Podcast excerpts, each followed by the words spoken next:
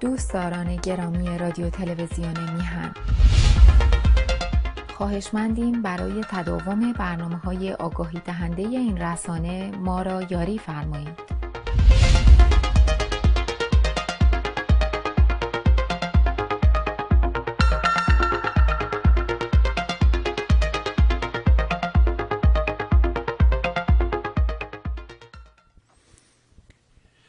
با درودی دوباره خدمت یکایک شما خوبان و نازنینان، سعید بپانی هستم.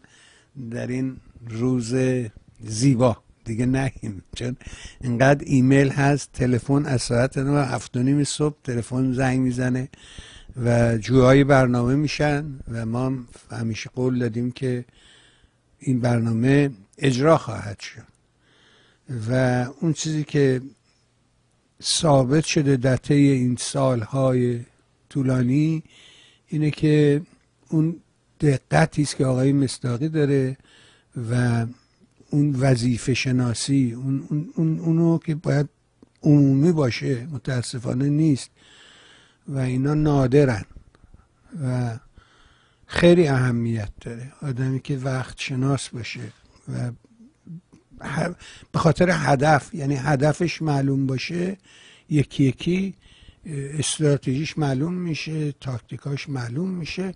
ابتدا هدف باید معین باشه، هدفت چیست؟ همیشه گفتم از کجا اومدی، کجا ایستادی، کجا رو نگاه میکنی، همه قصه تو اونجاست. هدف شما چیست؟ خب وقت رو ضایع نکنیم، بریم خدمت آقای مصداقی، عرض ادب و احترام کنیم، سلام کنیم به این بزرگوار و سپاسگزار از همه مهر و حضورش در برنامه. آقا سلام میکنم به شما. منم سلام میکنم خدمت شما جناب بهفانی، همچنین خدمت بینندگان عزیز و شنوندگان محترم. ممنون از حضورت و مهرت به میهن.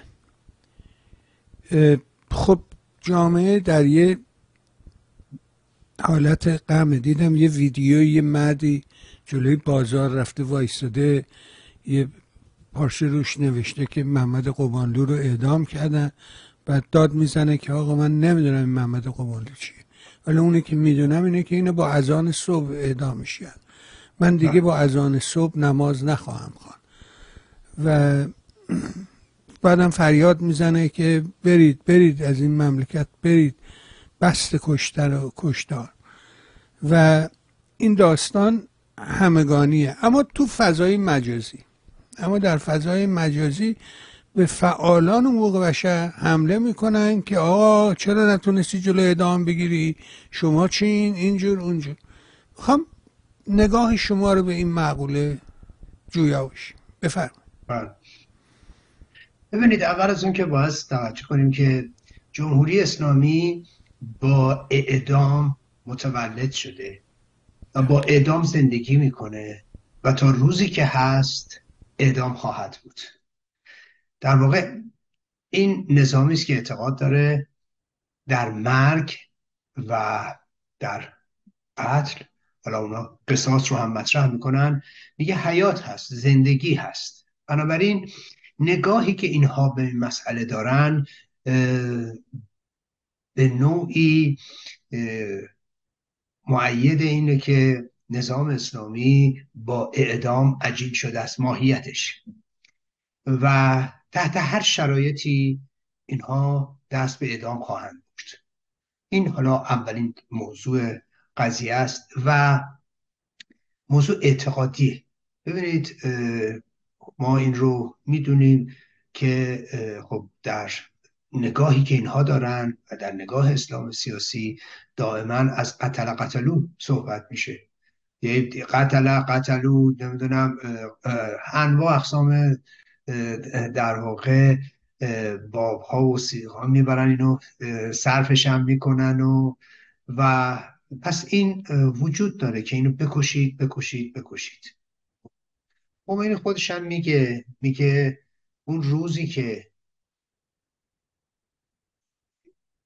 پیغمبر شمشیر کشید، علی ابن ابی طالب همراه پیغمبر شمشیر کشید و هفتصد یهود بنی قریظه رو از دم تیغ گذرون، اون روز یوم الله. ببینید پس روزی که درش قتل صورت میگیره، آدم کشی صورت میگیره، یوم الله در نگاه اینها. پس تا روزی که هستن دست از یوم الله نمیکشن. این یه واقعیت باید به این ما توجه داشته باشیم. میدونیم که در اولین روزهای تولد نظام اسلامی در پشت بام مدرسه، درست در همون جایی که خود خمینی زندگی میکرد، یعنی بالا سر او اعدام رو آغاز کردن. یعنی شاید فکر کنید یه پیرمرد هشتاد ساله بالا سرش رگبار مسلسل ببند و چند نفر رو اعدام کنن. من چون رگبار مسلسل در واقع نسل ما در زندان شنیده، میدونه چه صدای مهیبی ده. و فکر کنید حالا بالا سر شما دارید زندگی میکنید همراه در واقع نزدیکانتون و بعد بالا سرتون یهو عده‌ای رو اعدام کنن. یعنی محل زندگی شما میشه چی؟ محل اعدام. مدرسه تبدیل میشه به محل اعدام. خب جامعه اون موقع به این مسئله فکر نمی کرد. اساساً تو اون لحظه جامعه شناسان ایرانی به این مسئله فکر نمی کردن. روانشناسان ایرانی به این مسئله فکر نمی کردن. اما نمی بینیم یه تحلیل جامعه شناسانه، یه تحلیل روانشناسانه از اینکه اعدام در بالای سر خمینی، در جایی که زندگی میکنه و در یک مدرسه صورت میگیره. هیچ موقع راجع به این اون موقع لااقل یک بحث روانشناسانه یا جامعه شناسانه صورت نمیگیره. بنابراین ما با این با این پدیده روبروییم. باید این رو توجه بهش بکنیم که متاسفانه تا امروز نشد. خب و این خب نگاه که به قول معروف رژیم به اعدام داره. پس رژیمی که به این ترتیب، خمینی که به این ترتیب خودش رو در عرصه اجتماعی ایران نشون میده بعد از انقلاب، پس ولکن اعدام نخواهد بود. این اولین مسئله است. نکته بعدی اینه که ببینید هر موقع که آقای بهبهانی در جامعه شما اعدامی میبینید، باید احساس کنید یه بحرانی هست. درست مثل تب میمونه تو بدن هر که از انسان ها، میرین تب که میکنیم ما نشون میده بدن اون با بحران مواجهه. رژیم اعدام که میکنه یعنی یه بحرانی هست و برای غلبه بر اون بحران میاد اعدام میکنه. حالا الان بحران چیه؟ بحران خاصی هست؟ ببینید بله، یه بحران خاصی امروز تو جامعه هست. چیه؟ رژیم در صدد واکسینه کردن جامعه است. در قبال چی؟ در قبال خطراتش. خطرات چیه؟ ببینید جامعه الان آبستن حوادثه. با توجه به مسئله که در منطقه هست، در خاورمیانه هست و این استرابی که رژیم داره، میدونیم از یه طرف پاکستان حمله کرده، حمله موشکی کرده و از اون طرف میدونیم درگیری هایی که وجود داره، مسئله یمن هست، مسئله عراق هست و موشکایی که رژیم زده، تهدیداتی که امریکا و در واقع بریتانیا کردن. ببینید همه اینا آدمای امنیتی میشینن فکر میکنن. خب و اینکه خب الان جامعه اگه درش یه جنبش اعتراضی صورت بگیره، اگر الان در واقع یک جوش و خروشی در جامعه اتفاق بیفته، ما میتونیم با بحران مواجه شیم. یه بحران امنیتی خیلی شدید برامون به وجود میاد که معلوم نیست چی بشه. پس باید بریم چیکار کنیم؟ واکسینش کنیم. چجوری واکسینه کنیم یا چجوری در واقع مانع بشیم؟ میگن که خب باید جو رعب و وحشت. میگه جو رعب و وحشت چیه؟ میگه با اعدامه. در شرایط عادی که الان هست با چی میتونیم؟ اعدامه. چرا تعجیل دارن در اعدام محمد قبادلو؟ چرا دارن؟ خب ببینید، خب الان شما ملاحظه بکنید، ما بیش از یک سال از جنبش مهسا گذشته و برای چی الان باید اینقدر عجله کنن در ادامه این با توجه به مشکلاتی که داشته؟ ببینید به خاطر اینکه یه بحران تو جامعه است.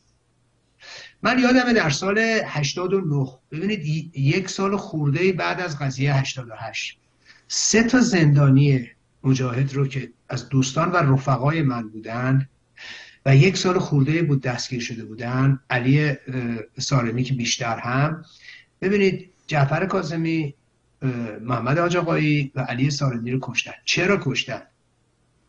چون رژیم میخواست آزاد بکنه قیمت در واقع یارانه ها رو، عزم میخوام میخواست برداره یارانه سوخت رو و در واقع میخواستن به نوعی به زعم خودشون این رو آزادسازی کنن. میترسیدن که مبادا تو جامعه خیزشی صورت بگیره. یک سال بعد از جنبش هشتاد و هشت تو بهمنه، ببینید آخر دی ماه و بهمن هشتاد و نه اومدن این سه نفر رو قربانی کردن، همراه با چی؟ با خانم زهرا بهرامی که یه شهروند هلندی بود و خب تو اون تظاهرات‌های عاشورا دستگیر شده بود و بعد گفتن مواد مخدر و فلان اینا بستن. حالا چرا این چهار نفر رو اعدام کردن؟ یعنی صرفاً به این دلیل که می‌خواستن به جامعه چنگ و دندون نشون بدن. همون موقع توی پمپ بنزین‌ها، میدونید که تو پمپ بنزین‌ها نیروی ضد شورش گذاشته بودن. این چهار تا رو کشتن. اگه شرایط دیگه‌ای می‌بود این چهار نفر رو نمی‌کشتن به نظره. خب برای چی؟ برای اینکه به زعم خودشون می‌خواستن چنگ و دندون نشون بدن. زن هم کشتن که بگن ببین زنم می‌کشیم، ما فکر نکنید. ولی یعنی اینها مادر قربانی کردن اینا. الان محمد قبادلو همینه و فقط هم ایشون نیست، آن فرهاد سلیمی هم هست. ببینید سر یه پرونده تا چهار نفر کشتن تو دو ماه گذشته. در پرونده که آقای فرهاد سلیمی آخرین نفرشونه. سه تا دیگه‌شون هم کشته بودن تو دو ماه گذشته. بنابراین میخوام این رو عرض کنم خدمتتون که رژیم نیاز داره به اعدام و به این دلیل اعدام میکنه و اتفاقا بیمار رو اعدام میکنه که بگی ببین ما بیمار ما بیمار هم اعدام میکنیم و فکر نکنید داره چنگ و دندون نشون میده. این مسئله رو باید توجه داشته باشیم. حالا بیایم نگاه کنیم به همین موضوعی، یعنی این نیازی است که رژیم داره پس به اعدام و به این دلیل اعدام میکنه. حالا بیان ببینید این منم دیدم تو فضای مجازی میاد مثلا تصویر بعضی از اینا رو از نمیدونم مسیح علینژاد، همه رو قرار قاطی هم میکنن دیگه، از مسیح علینژاد گرفته تا خانم شیرین عبادی که هیچ ربطی به هم ندارن، از خانم نمیدونم مثلا برومند تا نرگس محمدی تا نسرین ستوده تا نمیدونم پیام اخوان تا نمیدونم خانم هر کی پورزند رو بگیرید تا مادرشون. خب نگاه کنید، یعنی هر چی که آدم نگاه میکنه آدمایی که تو حالا زمینهای حقوق بشری اگه فعال بودن جایی اینجا اونجا، همه اینا رو میاری یک کاسه میکنی و بعد بعد و بیرا که اینا چرا نتونستن جلوی اعدام بگیرن؟ شماها که بودید چرا نتونستید بگیرید؟ مگه فقط تقصیر ایناست؟ مگه من ایرج مصداقی اینجا هستم چرا نتونستم بگیرم؟ چرا این نتونست؟ چرا اون نتونست؟ آقا شاهزاده رضا پهلوی هم تقاضای مثلا میخوام بگم مانع شد، مانع بشه که مثلا جلو اعدام اینو بگیرن. خب نمیتونه. مگه تقصیر شاهزاده رضا پهلویه؟ مگه تقصیر ایناست؟ ببینید یه رژیم جانی در رأس کار. حالا آیا حالا بحث سر اینجاست آقا چرا این رسانه‌ها نمیتونن جلو اعدام بگیرن؟ خب باشه نمیتونن بگیرن ولی چی؟ حالا بیایم نگاه کنیم ببینیم آیا وجود این رسانه ها، وجود این سازمان های بین‌المللی، وجود این فعالین حقوق بشر، وجود همین تلویزیون ها، وجود همین برنامه میهن تیوی، وجود برنامه های دیگر تلویزیون ها و این فعالیت هایی که صورت گرفته، خب آیا موثره؟ معلومه که موثره. آیا موثر بوده؟ معلومه که موثر بوده. ما از رژیمی داریم صحبت میکنیم که در عرض چند هفته چهار هزار نفر اعدام کرده در کشتار شصت. امروز برای اعدام یک نفر باید هزینه بده. برای اعدام یک نفر باید هزینه بده. امروز محمد قبادلو رو ببینید میگید رفتن جلوی جلوی بازار یه نفر رفته. در تمام فضای مجازی راجع به محمد قبادلو صحبت میشه که گفته میشه دو قطبی بوده و اعدام شده. ولی هیچ کسی صحبتی نمیکنه از ناصر منصوری که روی برانکارد فلج قتل نخواهی رو بردن دارش زدن. لااقل محمد قبادلو با پای خودش رفته.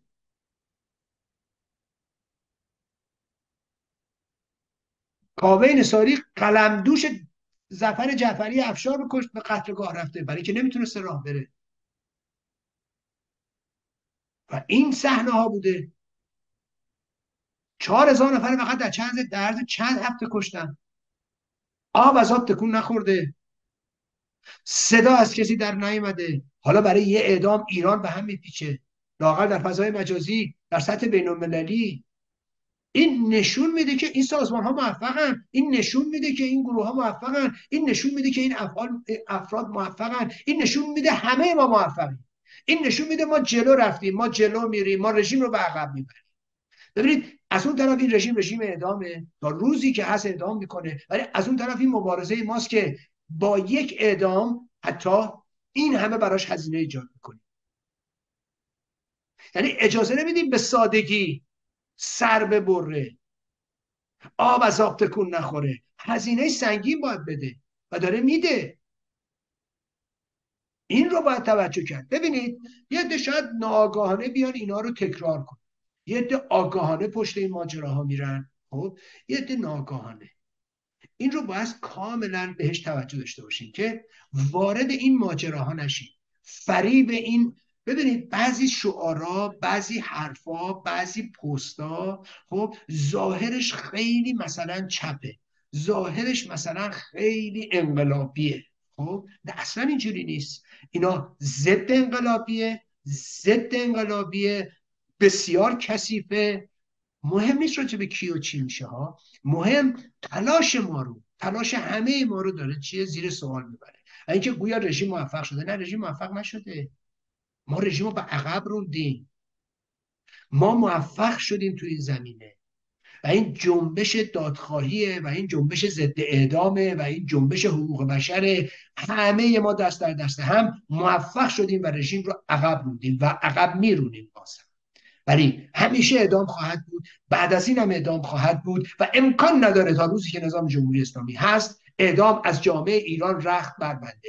ما مخالف اعدامیم، برای اینکه مخالف اعدامیم میخوایم رژیم نکبت اسلامی رو از ایران براندازیم. یکی از دلایلمون همینه، برای اینکه میخوایم اعدام از این جامعه براندازیم و تا روزی که این رژیم باشه اعدام هم هست. درود بر شما. خیلی تحلیل دقیقی بود. خیلی خیلی خیلی از شروع کردی از داستان اینکه چرا اعدام میکنه و نیازاشو یکی یکی برشمردی و بعد نتیجه گیری کردی و بعد راهکار هم نشان دادی.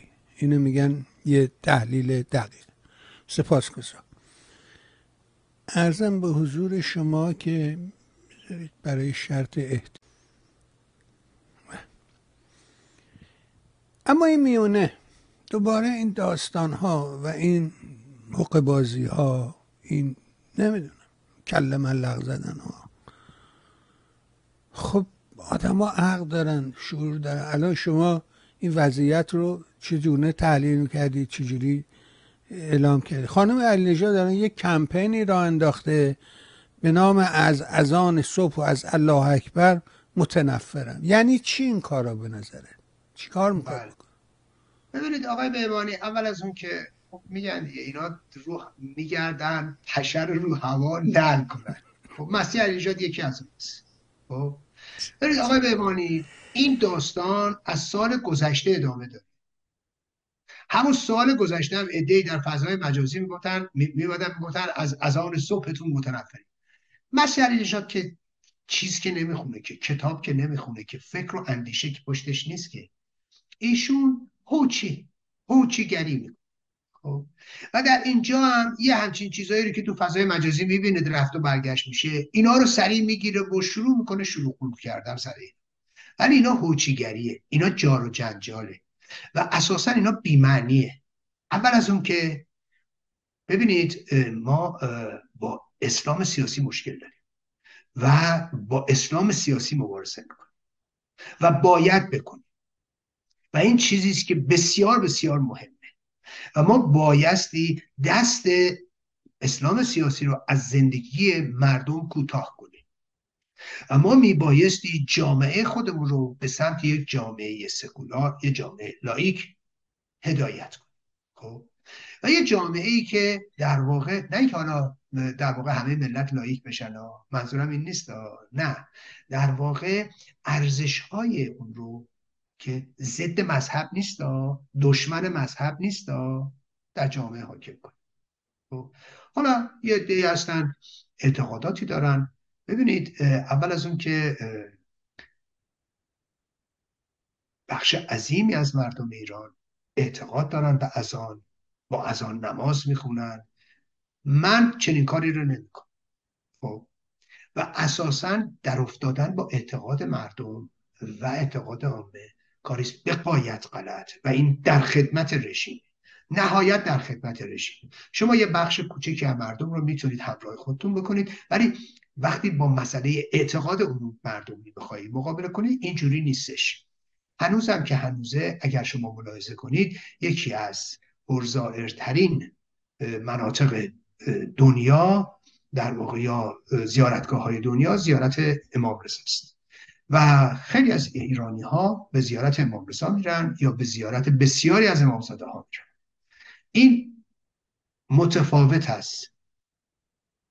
خواست اونها برای داشتن یک زندگی راحت در یک حکومت غیر مذهبی. این هیاهو و جنجالی که امثال مسیح علینژاد اینها میکنن، نه آقا جان، در زمان شاه هم وقتی خواستن ادام کنن همون اذان صبح ادام میکردن، در صبحگاه اعدام میکردن، خیلی هم واضحه. حتی در زمان شاه هم اینجوری بود. خب پس بنابراین این داستانی که بخوان بگن، اتفاقا همه عزیزان ما رو همه عزیزان ما رو در شب اعدام کردن. من تمام عزیزانم رو در بیست و چهار ساعتی که شما فکرشون میکنید اعدام کردن. غالب اعدام های در دهه شصت رو در غروب انجام میدادن. در صبحگاه کسی رو اعدام نمیکردن، در اذان صبح هیچکی رو اعدام نمیکردن، در کشتار شصت و هفت هیچکی رو در اذان صبح اعدام میکردن، در طول روز اعدام میکردن، از صبح اعدام میکردن تا غروب، تا شامگاه. پس این که نمیدونم من با اذان صبح، اینا دروغه، اینا حقه‌بازیه، اینا شارلاتانیزمه. من شاهد هزاران اعدام بودم که یکیش در صبحگاه انجام نشد، یکیش در صبحگاه انجام نشد.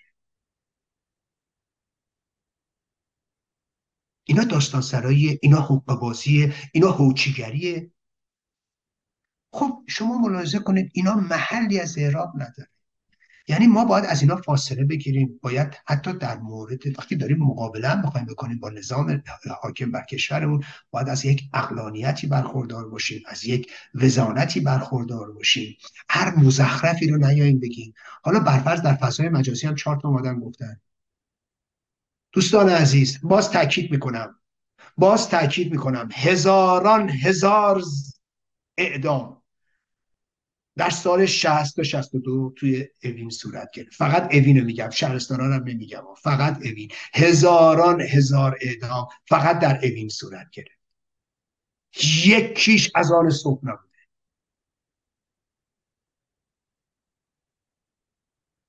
فریب این شارلاتانیزم، شارلاتان بازی ها رو نخورید. اینا هوچیگریه. بعید میدونم مسیح علینژاد در بغل یه اعدام رد شده باشه. من در اعدام زندگی کردم، من با اعدام زندگی کردم و نسل ما با, زندان، با اعدام زندگی کرد. چه تیربارانش و چه دارش، شدید و شنیع ترین شکلش رو و بدترین اشکالش رو دیدم و دیدیم و, و تجربه کردیم. پس این رو که دارم میگم برای اینکه اینا هوچیگریه، درست مثل هوچیگری دیگه‌ایه که اینا، ببینید اینا جز به نظر من به نوعی هیاهو هیچ چیز دیگه‌ای نیست. من دیدم همین هفته گذشته و اینم بگم متاسفانه متاسفانه متاسفانه رسانه‌های فارسی زبان به این پوشش دادن، انگار که رهبر جنبش ایران داره یه چیزی دیگه. تمام رسانه‌های فارسی زبان، من متاسفم برای رسانه‌های فارسی زبان، برای همه اونایی که این خزعبلات رو میشه، برای همه اونایی که این خزعبلات رو بهش پوشش میده. این یکی. اما بریم مسئله بعدی. ببینید مسئله شما نگاه کنید، مگه این طعناست؟ مسیح علینژاد همین دفعه اومده رژیم نشست خلع سلاح سازمان ملل، رژیم شده در واقع رئیس نشست دوره‌ای خلع سلاح سازمان ملل. یک مشت جفنگیات مسیح علینژاد ماده سازمان ملل باید پاسخگو شود از این خزعبلیات. همینو میرید میبینید ایران اینترنشنال میکنه چی خبر.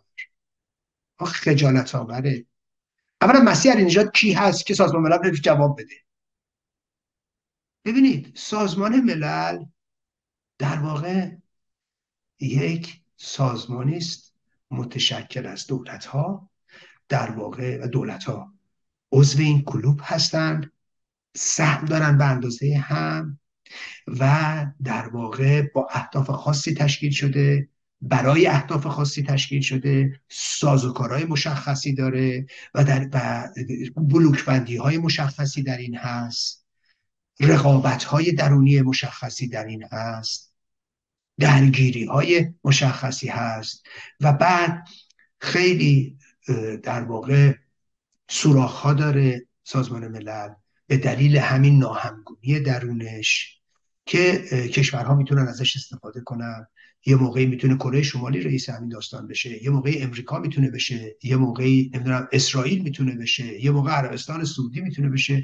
در صورت هر کدوم از اینا بشن در با بر اساس سازوکار سازمان ملل شد. این مزخرفاتی که بیای بنویسی جز این که نشون میده نویسنده دارای فکر و شعور نیست و اون رسانه‌ای که این خزعبلات رو منتشر میکنه به همین ترتیب. ببینید دوستان عزیز، شما فکر میکنید چرا یه موقع اه، اه، یک اه، همچین داستانهایی در واقع آدمای جدی نمیان مطرح؟ ببینید اونایی که دنبال هیاهو هم میان این حرفا رو میزنن، ولی یه آدم جدی که نمیاد اینا رو بگه که. به همین دلیل نبایستی توجهی به این موضوع کرد. متاسفانه متاسفانه باب شده و رسانه ها به دلیل خب خیلی از این هم به خاطر روابطی که در درون این رسانه ها هست. این رسانه ها با هم دیگه ارتباط دارن، یعنی با این, با این آدم ها بسیاری یعنی کسایی که در این رسانه ها هستن از ایران اومدن، همدیگه رو خوب میشناسن و مسیح علینژاد امروز به گونه‌ای جلوه میده انگار که رهبر نمیدونم فلان است و یا مثلا فمینیست فلان است. نه، مسیح علینژاد کسی که تا تو ایران بوده هیچ قدمی برنداشته. ببینید ما یک کمپین یه میلیون امضا داشتیم در سال هزار و سیصد و هشتاد و پنج. کمپین یه میلیون امضا درست شد. مسیح علینژاد اون موقع سی سالش بود، سی سالش بود، عضو این کمپین نبود، هیچ تلاشی برای این کمپین که برای حقوق زنان در ایران مبارزه میکرد و احیانا بایستی به خاطرش بها میپرداخت ایشون نبود. ایشون دنبال این بود که به قدرت نزدیک شه، حتی اگر شده از طریق همونجوری که خودش هم مطرح میکنه سیرا شدن، برای اینکه بتونه اطلاعاتی کسب کنه و منتشر کنه و به خاطر اون اطلاعات احیانا چیه سری در میان سرها, سرها در میاره. حالا اینکه چقدر اطلاعات با آدم میدن خدا میدونه و ایشون کدوم اطلاعات رو تونسته کسب کنه یا کسانی که چه سیاستی رو در ذهنشون داشتن در میان خبرنگاران کدوم اطلاعات رو حالا تونستن ج... اه... اه... اه... کسب کنن که به جامعه داده باشن. راستش من ازش بی اطلاعم. اما شما نگاه کنید همون موقع خیلی های دیگه در این کمپین حضور داشتن. ایشون تا روزی که تو ایران بوده کوچکترین قدمی نه برای جنبش زنان نه برای جنبش های اجتماعی دیگه که تو ایران بوده بر نداشته. فقط به قدرت نزدیک بوده، از طریق قدرت رانتی برخوردار شده، از طریق خانواده هاشمی رفسنجانی اومده انگلیس، تو خونه مهدی هاشمی بوده تا بعدش هم رفته امریکا. خب شما نگاه کنید امروز در رأس هر هیاهویی که ببینید انگار که این دیگه رادیکالیسم اصلا با این اصلا با رادیکالیسم زنده شده اید. یا به دنیا اومده اید. نه اینجوری نیست. همه اونایی که ببینید هیاهوهای از این دست میکنن اول بهشون شک کنید. الان شما نگاه کنید در طول این یکی دو سال گذشته مسیح علینژاد هر داره چه مسیری رو میره و چه مسیر خطرناکی رو، و در واقع به گونه‌ای هم حرکت میکنه که انگار که با همه دنیا باید بجنگی و نمیدونم به دولتمرد کانادایی که اومده تو مراسم ایرانیا میگه شیمانی و شرم بر شما باد، چی رو ترک میکنه میره و یه ضربه میخوره به جامعه ایرانیان تا نمیدونم این پرت و پلاهایی که راجع به نمیدونم سازمان ملل میگه یا قبلش راجع به دیپلمات‌های زن یا وزرای امور خارجه زنی که احیانا به ایران میرن و یه مشتی میگم صحبت‌های پوپولیستی بی معنا که چرا مثلا این وزیر امور خارجه که میره مثلا روسری سر میکنه. میدونید قبلا راجع به این چیزا صحبت کردم. اینا حرفای صدمنی آغاز پوپولیستیه و قبل از هر چیز بیانگر عدم شناخت گوینده است از روابط جهانی و از پروتکل‌های جهانی و ارتباطاتی که هستشون. اینی که در این ارتباط هم که گفتید، بله اینم بخشی از اون ماجراست. ایشون دیگه خودش رو خیلی انقلابی و حاج بخواد جلوه بده و هر چیزی که بتونه مطرحش کنه یا جنجال و هیاهویی درست کنه بهش متوسل میشه. پول توش باشه، هرچی پول توش باشه اونم هست. ممنون و سپاسگزارم، متشکر از شما. ازم به حضورت که تو این اثنا خانم بهاره هدایت هم یک نامه‌ای رو از درون زندان منتشر کرد. شما این نامه رو حتما خوندین، میخوام نگاهتون رو به این نامه بده. خب ببینید با ببینید نصر نرگس یا عذر میخوام مسیح علینژاد یه نفره، بهاره هدایت هم یکی دیگه است. ببینید بهاره هدایت رو برید زندگیش دنبال کنید. یه بار هفت سال زندان بوده بعد از هشتاد و هشت، یه الان هم که دوباره در دو سال گذشته زندانه. خب نگاه کنید آقای بهبهانی، اینا دو تا آدمن. بهاره هدایت فکر میکنم پنج سالم کوچیکتر از مسیح علینژاد، عضو کمپین یه میلیون امضا بوده، تو اونجا هم فعال بوده. اتفاقا هم نه اینکه فکر کنید مثلا بهاره هدایت از جای عجیب و غریبی اومده ها، نه، بهاره هدایت از اصلاح طلبها شروع کرده، درست مثل مسیح علینژاد. اما اما همون موقع فعال دانشجویی بوده، تو دفتر تحکیم وحدت بوده و در واقع یه نوع یه یه, یه جوری میتونم بگم یه نوع میلیتنت بوده. خب تو همون دستگاه اصلاح طلبی مثل ایشون نبوده که به قدرت بچسبه، به هیچ وجه به قدرت نزدیک نمیشده، درست تیپ برخلاف مسیح علینژاد. و امروز هم میبینیم یکی از کسایی که به نظر من خیلی خیلی خوب میفهمه مشکلات جامعه ایران، میفهمه و حرکت بسیار درست و اصولی داره. امیدوارم ادامه بده. مسیر خیلی طولانی رو طی کرده، از اصلاح طلبی شروع کرده و به این نقطه رسیده. بریم ببینید چی میگه. ببینید اون میفهمه، تئوریک میفهمه چی داره میگه. اهل شعار نیست امروز یه چیزی بگه نمیدونم نفهمه هی الکی کشکی نمیدونم یا اتحاد اتحاد نمیدونم بعد برن یه عده نمیدونم سلبریتی و نمیدونم فلان میونیم اتحاد کنیم مثلا چه میدونم جوشتان درست کنیم. نه، بهاره هدایت خوب میفهمه. به همین دلیل میاد اول شروع میکنه به صحبت راجع به گفتمان پنجاه و هفت خب و باطل بودن اون. ببینید دوستان، قبل از هر چیز ما باید با پنجاه و هفت که من ازش به عنوان نکبت پنجاه و هفت صحبت میکنم مرز بندی کنم. نکبت پنجاه و هفت یه نوع گفتار داره. حالا ادعای دوستانم میگن گفتمان، بعضی از دوستان میگن گفتمان غلط، گفتار درسته. در هر صورت میخوام اون چیزی که میفهمن من توضیح بدم. ببینید دوستان، نکبت پنجاه و هفت داره یه گفتاری و یه سری نیروهایی که با هم دیگه جمع میشن. بهاره هدایت میاد میگه اول باید با گفتمان پنجاه و هفت مرزبندی کنیم.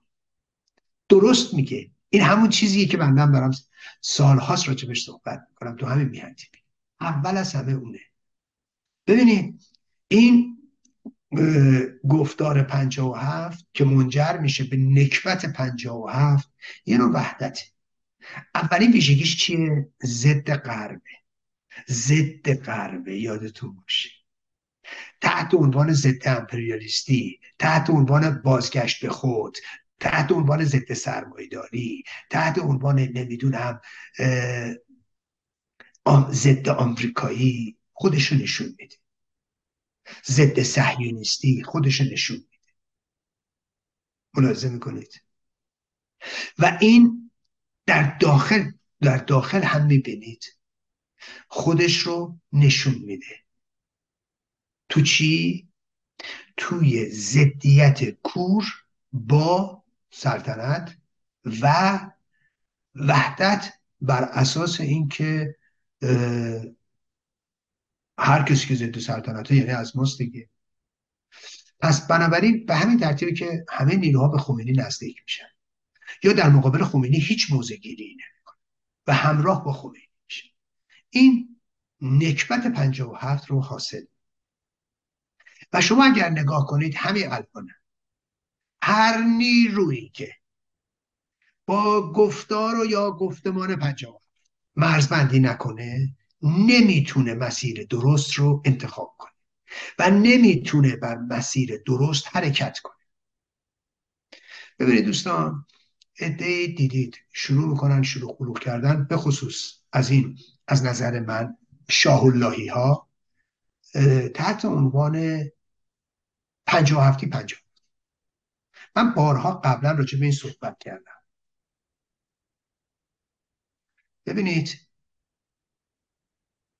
پنجاه و هفتی با گفتمان پنجاه و هفت فرق میکنه، زمین تا آسمان. با نکبت پنجاه و هفت فرق میکنه، با گفتار پنجاه و هفت هم فرق. پنجاه و هفتی هم همونه که جلو خمینی ایستاد، نسل ماست، درو شد، خمینی رو از ماه به چاه بود.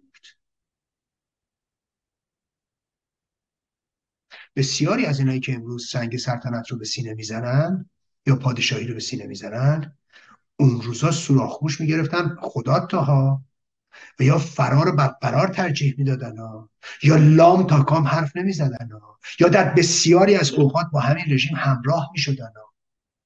اون موقعی که نسل ما درو میشد و اون موقعی که نسل ما تو خیابون مرد بر خمینی میگفت و جامعه چشمش به ما بود. پس این متفاوته. این که امروز عده‌ای سعی میکنن موضوع رو بچرخونن پنجاه و هفت پنجاه و هفت، انگار که اونها خیلی گل بیخاری هستن و بعد نمیدونم اینها متفاوتن و اینها. نه، اصلا اینجوری نیست. من اگه قرار باشه راجع به موضوع صحبت کنم میتونم ساعت‌ها راجعش بحث کنم با هر کسی که میخواد، ولی این یه مسئله است. ولی در این که نکبت پنجاه و هفت باید برش موضع گیری کرد، با نکبت پنجاه و هفت باید برخورد کرد، با گفتار پنجاه و هفت باید برخورد کرد، با گفتمان پنجاه و هفت که حاصلش شده نظام نکبت اسلامی بایستی برخورد کرد. و همه این نیروها، و این رو بهتون میگم، امروز ما نیاز داریم به یک ائتلاف. این ائتلاف چجوری میتونه شکل بگیره؟ بهاره هدایت هم درست گفته. میگه چی؟ میگه ائتلافی از نیروهای دموکراسی خواه، جمهوری خواه و نیروهای در واقع مشروطه طلب دموکراسی خواه. بله. متر و میزان فقط میبایستی دموکراسی باشه. متر و میزان فقط دموکراسی است. و تاکید و پافشاری روی دموکراسی. دیگه آرای مردم تعیین میکنه که آینده چجوری رقم میخوره. ولی امروز ما میتونیم، ولی یه شرط داره. تنها نیروهایی میتونن با هم دیگه همراه بشن، همدل بشن و حمایت مردمی رو داشته باشن که از نکبت پنجاه و هفت عبور کنن. هر کسی که از نکبت پنجاه و هفت عبور نکنه و از گفتار پنجاه و هفت عبور نکنه دوباره فیلش یاد اندرسون میکنه با خمینی. شما نگاه کنید امروز در قضیه غزه چرا چرا مردم ایران همدل با رژیم نکبت نیستن؟ آیا مردم ایران که خودشون زیر سرکوبن از کشتار خوششون میاد؟ از بمب خوششون میاد؟ از ویرانی خوششون میاد؟ نه، معلومه که نمیاد. چرا همراه غزه نیستن؟ برای که مردم ایران فهمیدن مردم ایران ضد غرب نیستن و نمیخوان باشن. ببینید مردم ایران از کجا میفهمی؟ روستاییان اصفهانی، دهقانان اصفهانی. یه موقع یادتونه میگفتن چی؟ میگفتن مرسوم بود تو جامعه، میگفتن که نه عضو میخوام مرسوم نبودن، گفته میشد که جنگ بین نجف آباد و اصفهان با صدام حسین. یکی از محلهای اصلی تامین نیرو اونجا بود و نزدیکترین نیروها به لحاظ ایدئولوژیک به خمینی همین روستاییان اصفهانی بودن و مرکز ایران بودن. شما یادتونه شعار میدادن تو نماز جمعه دشمن ما همینجاست، دروغ میگن آمریکاست. اشارهشون به نماز جمعه بود، دروغ میگن آمریکاست. پس این تکلیف ملت ایران. توی نما... توی استادیوم دیدید وقتی میگفتن پرچم فلسطین رو آوردن چی میگفتن؟ میگفتن پرچم فلسطین رو بکن تو ماتحتت. یادتونه؟ یا به ارزشیا یادتونه چی میگفتن؟ اینا رو مردم ایران دارن میگن. ولی برید حالا نگاه کنید، برید دونید چپ ایران کجاست. درست درست تو بغل رژیم، همون موازی. ببینید با رنگ و لعاب و پوشش و اینها همون حرف، همونی که رژیم میگه رو اینا با رنگ و لعاب اینا هم همونو میگن. برید نگاه کن همه پنجاه و هفتی رو. ببینید از خانوم نمیدونم فیروزه بنی صدر پنجاه و هفتیه، گفتمان پنجاه و هفته دنبال انقلاب اسلامیه، اطرافیان آقای بنی صدر ریز و درشتشون خب تا چپا ریز و درشتشون فرقی هم نمیکنه. خب میرین تا بخشی از این نمیدونم کسانی که در واقع سعی میکنن این وسط یا سعی میکنن این وسط زندگی کنن، تا حتی مجاهدین مجاهدین هم امروز در واقع بخشی از همین داستان رژیم.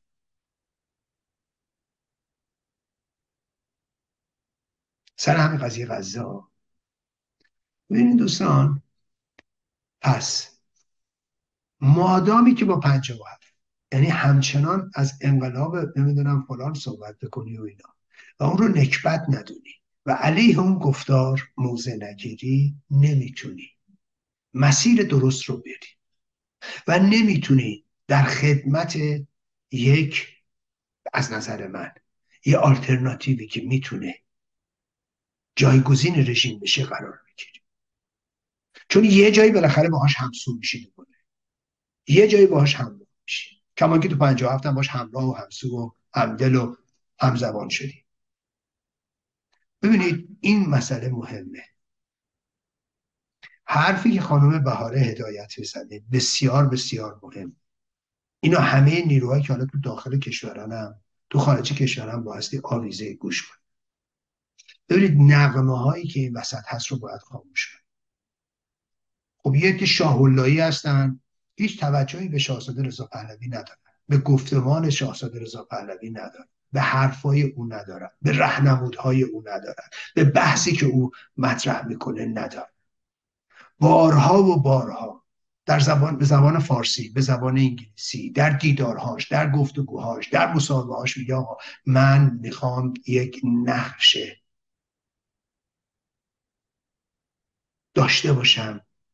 در چی؟ در انتقال قدرت به جمهور مردم، به مردم ایران.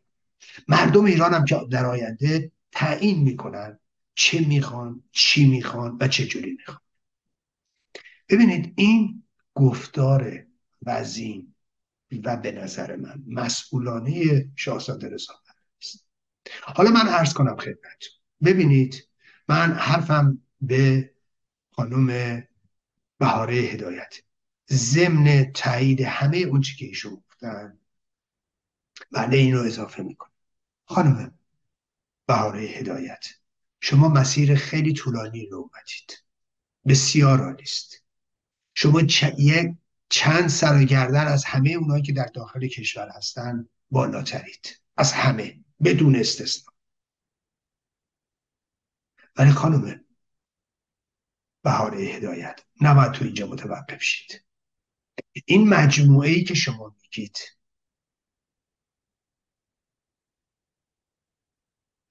برای اینکه کارساز باشه، برای اینکه دارای برش باشه، برای اینکه تو لحظه لحظه، برای تو اونجایی که هیچ کدوم از ما نمیدونیم کی و کجا و چجوری مؤثر باشه، نیاز داره به یه شاخص، نیاز داره به یه نقطه‌ای که بتونه محور باشه. ببینید بدون اون این یه مجموعه بیشکله، بدون اون نمیشه استفاده کرد از این مجموعه حتی اگه داشته باشی. پس ببینید اون چی که من در طی این سالها روش پافشاری میکنم نه دلدادگیم به کسیه، نه تغییری در نگاه جمهوری خواهیمه و نه در واقع تفاوتی در دیدگاه های من ایجاد شده.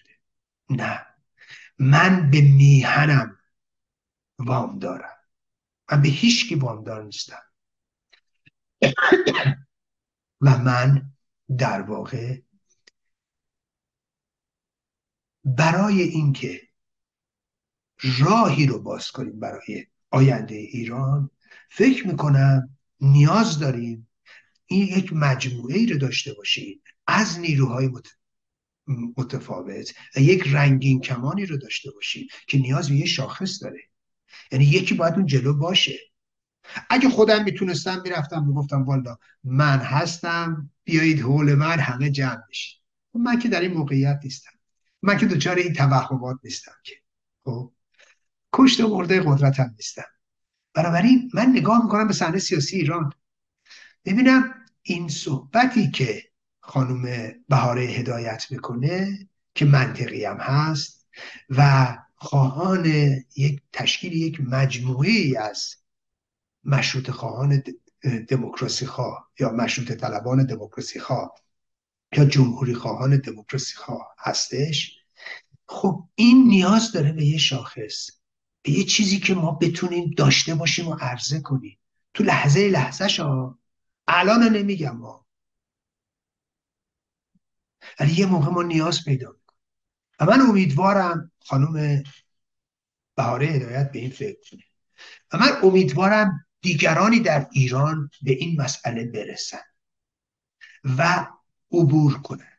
ببینید خیلی جالبه یه آدمایی مثل آقای تقی رحمانی یا امثالهم یا بخش از این اصلاح طلبا یا ملی مذهبی ها ببینید میخوان به ما بقبولونن که گویا آقای میرحسین موسوی مثلا ایشون یا تغییر کردن یا از اول یک گلی بودن که ما نمیشناختیمشون. ببینید دوستان و بخوان یک پیوند ایجاد کنن. وقتی میگم پیوند بین گذشته و امروز یعنی پیوند بین میرحسین موسوی و امروز. دوستان عزیز جدا از اینکه این ناشدنی است، جدا از اینکه شما توجهی نمی کنید به شعارهای مردمی که تو ایران اومده به منم هیچ ربطی نداره، اصلاح طلب اصولگرا دیگه تموم ماجرا، خب شما دیگه به اونا وقتی توجهی نمی کنید و بعد همچنان به دنبال این هستید که یه ملغمه‌ای درست بکنید و فکر کنید ملت میپذیرن. دوستان نیست اینجوری. نگاه کنید، نگاه کنید به آدمایی مثل مهدی نصیری داره کنده میشه ها، نگاه کنید به بهاره هدایت در یک نقطه بسیار بسیار مفاصله ایستاده ها. دوستان شما که در خارج از کشور هستید توجه کنید، بر خانه بر باد استوار نکنید. این تلاشایی که میخواید بکنید میرحسین موسوی رو یا امثالهم رو رنگ کنید دوباره یه جوری به ملت در واقع تحویل بدید، امکان ناپذیره. ای کاش میشد، چون من فکر میکنم اگر کوچک در این شکافی در نظام اسلامی ایجاد بشه میتونه ب... میتونه این شکاف اصلا تا اون بالا پیش بره، ولی نیست اینجوری. ملت دارن بهتون میگن و این اون داستانیه که به نظر من باید بهش توجه کرد و خیلی مهمه که ما اینو ببینیم و من امیدوارم که خانم بهاره هدایت به این مسئله توجه کنه و همونجوری که تا الان قدم‌های اساسی برداشتن، همونجوری که خیلی تابوشکنی کردن، نوشته ایشون تابوشکنیه در در سپهر سیاسی، نوشته ایشون تابوشکنیه و این خوبه و این لازمه، میدونید. و من فکر میکنم اتفاقا امروز اگر از جنبش زن زندگی آزادی صحبت میشه، بهاره هدایت این رو خوب داره بیان میکنه و خوب داره باهاش جلو میاد. امیدوارم که تعدادش بیشتر شه، امیدوارم که این باعث شکاف بیشتری در نظام اسلامی بشه. و یه چیزی رو بگم خدمتتون، ببینید دوستان، من فکر میکنم ما در یه مسیری قرار داریم که باید خیلی ها به ما بپیوندن، خیلی ها به این جنبش بپیوندن.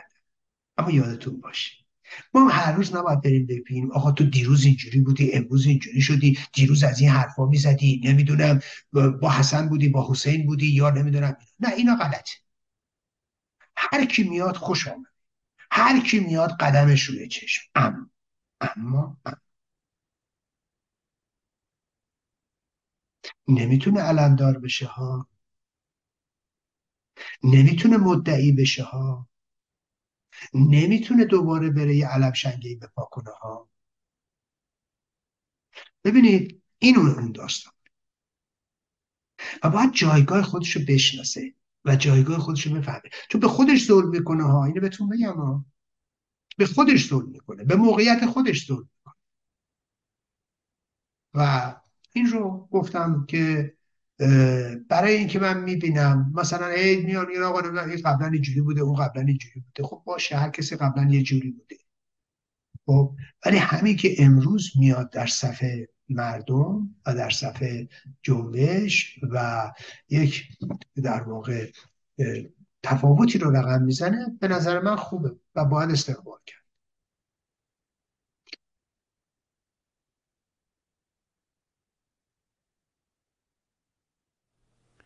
بازم ممنون از شما، سپاسگزارم.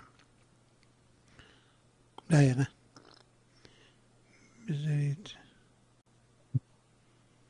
خب قبل از این که بریم سراغ پرسش بعدی، یکی دو تا نکته است. دوستان اینجا ایمیل کردن، بله یه تغییراتی صورت گرفته، یه سامانی به سایت دادیم و الان همطور که نوشتید دیگه تصویر و اینا رو کمتر بافر میکنه، به خاطر اینکه دوباره اینترنت رو قوی تر کردیم و یه لاین جدیدتر گرفتیم. امیدوارم دیگه کار کنه.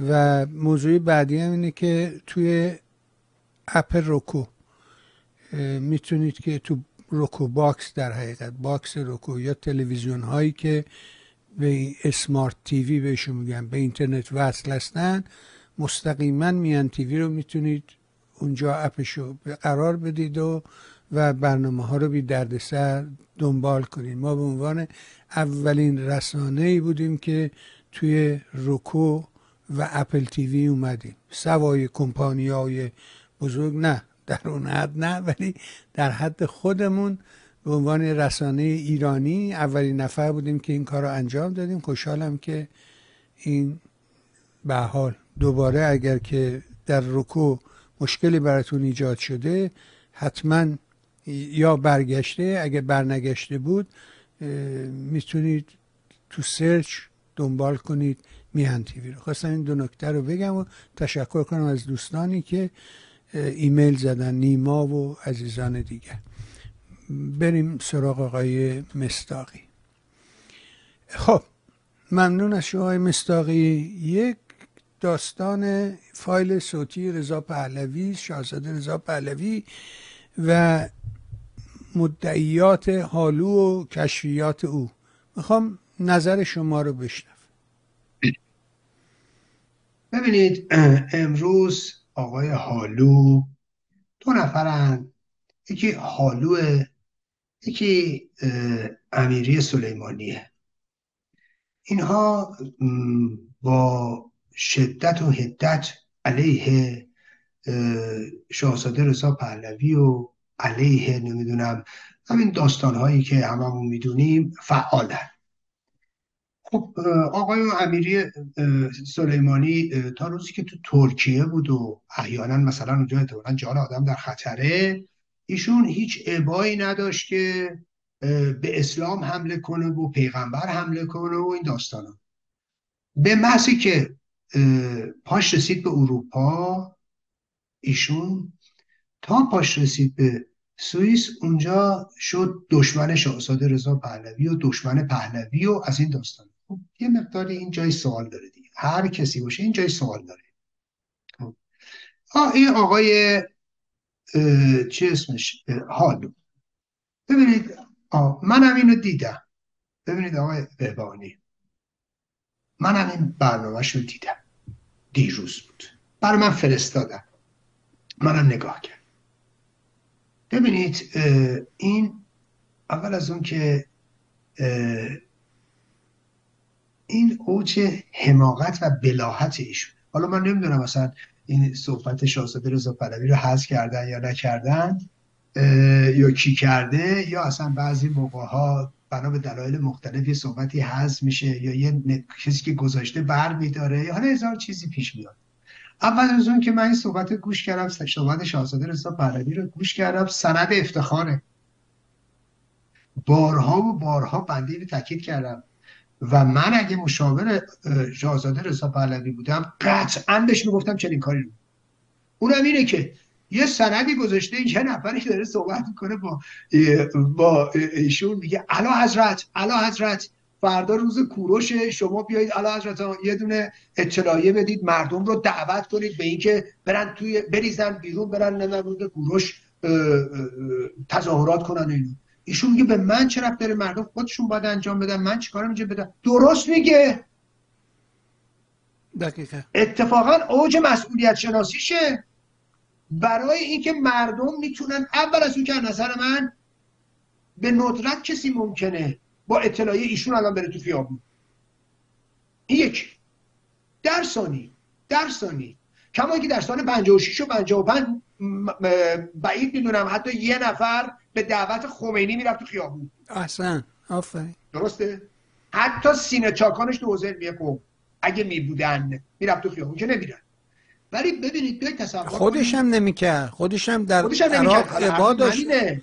نه مهم، بس من نیست دیگه است. بله. ببینید شاهزاده رضا پهلوی نباید چنین کارایی بکنه، برای اینکه کسی بخواد بره تو خیابون، همه میدونن روز کوروش اگه کسی دلش بخواد بره تو خیابون حتما میره. ولی وقتی که ایشون این کارو بکنه، هزینه رو میبره بالا. هر کی رو دستگیر کنن میگن تو بسته به سلطنت به رضا پهلوی، توطئه امنیت ملی، نمیدونم توطئه علیه امنیت ملی، طرف رو میذارنش سینه دیوار و او قدرت دفاع رو از دست میده. اینجوری میتونه بگه آقا کوروش ایران مملکتمونه، نمیدونم تاریخمونه، گذشتهمونه، مگه با شما ایرانی مگه نیستی، این نمیدونم فلانی، میتونه از هر چیزی بگه، میتونه دفاع کنه بدون اینکه متهم به چیزی بشه. این اوج مسئولیت شناسی شاهزاده رضا پهلوی است که چنین چیزی رو گفته. ما البته دو رویکرد دیگه هم داریم، مثل مریم رجبی، مسعود رجبی، آدمای حق‌آواز شالاتانی که حتی اگه کسی هم تو خیابون هست اینا میان یه پرت و پلاهایی میگن و بعد رژیم به مدد این پرت و پلاها اونایی که دستگیر شدن رو تحت فشار میذاره، بعد توطئه منافقین، اینا به دعوت منافقین اومدن، نمیدونم منافقین کوردن و از این داستانا، در حالی که کوچکترین دستی هم اینا ندارن در اون داستانا. منتها رژیم از این مسئله سوء استفاده میکنه. ببینید چرا؟ چون اینا اینا اتفاقا دوست دارن ملت دستگیر شن، دوست دارن ملت کشته شن. چون قبلا هم گفتم رجوی دنبال اینه که شهید سازی کنه، رجوی دنبال اینه که زندانی درست کنه، ولی شاهزاده رضا پهلوی دنبال شهید سازی نیست، دنبال بالا بردن آمار شهید و زندانی و کشته و این حرفا نیست. مسئولیت میشناسه، اتفاقا کار درستی میکنه. اگر غیر از این میکرد بعد بهش توصیه میکردم، میگفتم آقای شاهزاده رضا پهلوی شما با این کارتون هزینه ایجاد میکنید برای ملت، چه کاری داره؟ شما بذارید خود مردم کارشون رو میکنن. ما در این موقعیتی الان هستیم که نیاز به این فراخوان ها نیست. شاید در یه موقعیت دیگه‌ای، در یه جای دیگه‌ای، در یک فرصتی نیاز به یه فراخوانی باشه، ولی اصلا امروز چنین جای چنین چیزایی نیست. و این نشون میده که حالو واقعا حالوست.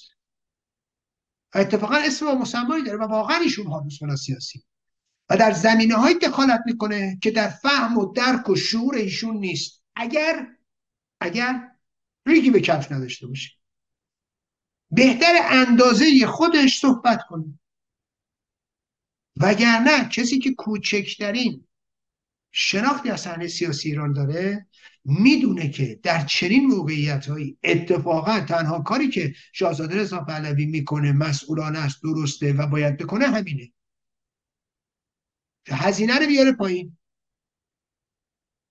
که بهانه دست رژیم نده، که ملت رو گوشت دم توپ نکنه، ملت رو قربانی نکنه. این اولیشه. خب ببینید آقای بهبهانی، میگم ما از این فرصت طلبی ها زیاد داریم، شما خودتونم دیدید، شاهدید، تو صحنه سیاسی دارید نگاه میکنید، میبینید که به قول معروف فقط هم اون نیست، شما دیدید که خودتونم تو جریان هستید، برای منم فرستادم، شما هم دادید، علی جوانمردی دیدید چه مزخرفات و دروغ و دغل‌هایی دیدید، چه حرفایی میزنه. یا اون یکی دیگه شالاتانه چیه بهش میگی، بچه پر رو، دیدی آه. چه حرفایی میزنه. بله ببینید از یه جنس هم آخه اون امیر عباس فخرآور، اون بچه پر رویی که بنده اسمشو گذاشتم که بی جهت نذاشتم، که یکی اونی که علی جوانمردی یه آدم وقیه پلید پست و رست. شما فکر کنید رفته اه، یک برنامه تهیه کرده، بعد یه عکسی رو گذاشته از دختر شاهزاده رضا پهلوی و اینکه ببینید در روز اعدام فلان داره شادی میکنه، عکس فلان گذاشتن. اولا دروغه، چنین عکسی در اون تاریخ گذاشته نشده. این یک مثل میمونه کسی بره عکسای منو از تو فیسبوک هم ورداره بعد بگه ببین ایرج مصداقی مثلا داره میرقصه. خب این از هر حقه بازی شده. من اتفاقا دیدم یکی از دوستان بله کاوه، ما نمارشو پخش کردیم از بعد شما پخش کردید، حالا من دیدم بعد چقدر خوب، چقدر شنگران پخش کردید. ایشون اتفاقا رفته تحقیق کرده، چون من دیدم چیزش رو، ببینید رفته تحقیق کرده و میگه که آقا اصلا نه تو صفحات شاهزاده رضا پهلوی، نه دختراشون، نه همسرشون، نه مادرشون چنین عکسی نیست در روز گذشته. خب ببینید ما با یک، من که عرض کردم قبلا، یه آدمی مثل علی جوانمردی آدم کثیفیه، فقط میتونید ازش با, با صفت کثیف و رذل و پست استفاده کنید. شما یادتونه در دادگاه حمید نوری این آدم وقیح چه ها که میکرد، چه ها که میکرد، یادتونه راجب دستگیری حمید نوری چی ها میکرد؟ عمر داشت اطلاعات بهش میدادن، عمر اطلاعات داشت. اولش که میگفت آمریکایی دستگیرش کردن، بعد میگفت احمدی نژاد لش داده، بعد میگفت ما اطلاعات دقیق داریم، بعد میگفت برید از نمیدونم از اینا بپرسید اسنادشون رو بیرون بدن. ببین یه آدمیه که سر سوزنی، این آدم شرافت درش نیست. والا اگه من یه دونه از این مزخرفات که میگفتم رو میشد دارم پرت و پلا میگم، اصلا خجالت میکشیدم ملت رو دیگه نگاه کنم، ولی همچنان وقیح و پررو هست دیگه. درست مثل همون امیرعباس فخرآور، همون پررویی ویژگی ایناست دیگه. ببینید تازه حتی تازه حتی اگر در یه جایی مگه قراره با اعدام شدن یک نفر زندگی متوقف بشه؟ مگه ما قراره بریم توی ماتم؟ اگه راست میگی، اونی که راست میگه به جایی که بره عزا بگیره، به جایی که بره ماتم بگیره، بره به اونجایی که بره, بره بشینه تو سرش بزنه، بره یکی بزنه تو سر این رژیم، خوشحالی هم بکنه، رقص هم بکنه، خوشحالی و رقص بکنه، برای یکی هم بره بزنه تو سر رژیم. این حرفا چیه؟ ملاحظه میکنید؟ بنابراین اینا حقه‌بازی آقای بهبهانی که اینها میکنن. و باز هم من تاکید میکنم که دشمنان هستن، میدونید، در همه لباس ها میتونن وارد بشن، فضا رو آلوده کنن. آقای حالو یکی از اون کسانی است که خب در طول این مدت دائم در صدد آلوده کردن فضاست. رفته یه دونه خوزعبلات نمیدونم اون ویکتوریا آزاد برداشته، دوباره یه آدمه دروغگویه،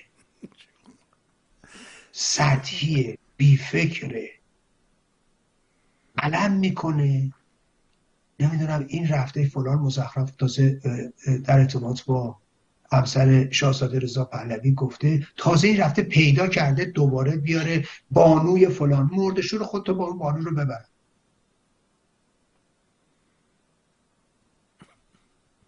برید نگاه کنید ببینید، همین ویکتوریا آزاد موقعی که حمید نوری رو ما دستگیر کردیم، برید نگاه کنید یک متنی رو که دستگاه امنیتی نوشته بود علیه من و نحوه دستگیری حمید نوری و داستاناش، و تو آمد نیوزی که تحت کنترل دستگاه امنیتی بود منتشر کرده بود، کسی که اینو کسی که اینو پخش میکرد همین ویکتوریا آزاد، یعنی درست کارگزار سرویس امنیتی بود علیه دستگیری حمید نوری. بعد فکر کنید این رو حالا این حالو رفته برای ما آدم درست کرده و برده ویکتوریا آزاد. ببینید ایناست متاسفانه، و به نظر من اینها رو بایستی بهش توجه کنیم به عنوان یه سری پارازیت هایی که بالاخره تو جامعه هستن و تو فضا هستن و سعی میکنن فضا رو آلوده بکنن. ولی اینا رو بایستی فقط راجبشون روشنگری کرد، مردم متوجه بشن و بفهمن. چون می‌بینید شاید بعضیا نفهمن، اه آره چرا شاهزاده رضا پهلوی مثلا فراخوان نمیده مردم بیاد تو خیابون؟ راست میگه ها. ببین اینا هوچیگریه، اینا هوچیگریه، اینا همون میگم به اصطلاح اون رادیکالیسمایی که تاش چیه؟ هیچی نیست جز خدمت به رژیم. گویی شاهزاده رضا پهلوی هر روز یه بیانیه بده خیلی انقلابیه. نه اتفاقا خیلی موقع شما این کاری نکنید انقلابی هستید، خیلی موقع شما اگه کاری نکنید، سکوت بکنید، حرفی نزنید، آدم مسئولی هستید. هر کسی عرمده میکشه که دلیل بر انقلابی بودنش یا مسئول بودنش نیستش که. اینه که از این بابت مهمه. ببینید من اگه آقای بهبهانی قضیه این نبود، اصلا میگم ببین کنید آقای بهبهانی سوالات چیه مثلا؟ بر منم اومده اصلا سوال نکنیم بهتره، پاسخ ندیم بهتره. ببینید برای چرا یه جاش مهمه حوزه انقلابیگریه، چون ادعی رو فرید میده و اینو باید راجبش ما توضیح بدیم. ملاحظه میکنید و این چیزا چون بعضی موقع مردم حساسن، ممکنه فریب اینا رو بخورن و یا پاسخ داشته باشن یا در آینده انتظار نداشته باشن که مثلا اگه قراره بریم تو خیابون حتما باید فراخوانشو فلانی بده و فلانی بده تا بریم تو خیابون. نه آقا، هر موقع احساس کردید که باید بری تو خیابون، هر موقع احساس کردی که باید یه ارزشی رو پاس بداری، برو بکن. چیکار داری به این که کسی دعوت بکنه یا نکنه؟ بله همینطور. از بزرگ شما که در ابتدا و در شروع همین برنامه نمیدونستم که شما چه پاسخی میخوای بدی، کجا میخوای بری، من یه سری پرسش میکنم شما هم پاسخ میدی. من به پاسخ شما که اش... پرسش خودم رو بلدم، ولی پاسخ شما رو که نمیدونم چی میخوای پاسخ بدی. و در مقدمه برنامه راجب چند تا صفت حرف زدم اون داستان هدف و استراتژی و غیر ذالک. ما باید بفهمیم که مثلا چرا میگیم این نه آن دیگری آره، چرا چرا, چرا؟ چه فرقی داره؟ یکی از چیزهایی که تو این نظام از ابتداش شک گرفته و تعمیم داده شده دروغه. دروغ شما تو انهای مختلف میبینی که اینا دروغ میگن. همین دیروز داشتم با آقای سلیمی حرف میزدم، میگه ما رو از ای اف تی ای آوردنمون بیرون، اون یکی میگه نه آقا این داره دروغ میگه، این ما رو نیاوردن بیرون فلان.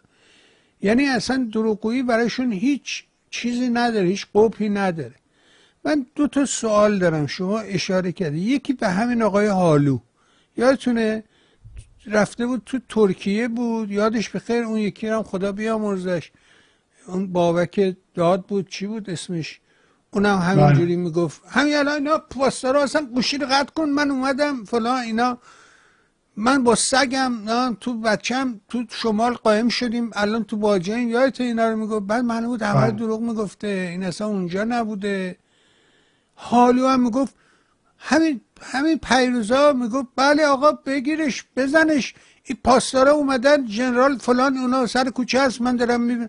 بعد معلوم شد که این اصلا تو ترکیه است، این اصلا تهران نیست، این همه رو داره دروغ میگه. خب چرا من باید به این آدم اعتماد کنم؟ گفت چی تا قبل آ آ آ آ ما همه اینا رو داریم ولی هیچ وقت ازشون استفاده نمیکنه. آخه دروغگو رو که دوباره نمیرن دنبال یارو دروغگوه که. اون یکی دیگه همینطور. بابا راست بگید به مردم، بعد ببین مردم حرفتو میخرن یا نمیخرن. حتی زمانی که تو دروغگویی و هنوز نیومدی بابت دروغی که گفتی عذرخواهی کنی، دلیل بیاری، توجیه کنی، بگی آقا من به این دری به این دری زیر فشار بودم مجبور شدم دروغ بگم، هیچی نیومدی بگی. آقای عالی پیام شما اومده بودی تو ترکیه دنبال این بودی که کار پناهندگی بگیری، یه جای ویزا بگیری بیای یه مملکتی، چرا به مردم دروغ میگفتی؟ مردم رو به خطر مینداختی که آه اونا سر کوچه است برو پاسدارا اومدن برو اینجوری کن اونجوری کن. خب بیا جواب بده، بگو آقا من اونجا به این دلیل به این دلیل این دروغا رو گفتم. بگنه بس کن دیگه بابا، بس دیگه بابا. شما یه موقعی شعرهای طنز میگفتی که من اونو در قالب شعر اصلا هیچ پرسیدم خودم که بلد نیستم، از دیگران پرسیدم آقا این تعریف شعری داره؟ میگه نه نداره، هیچ تو قالب شعر قرار نمیگیره.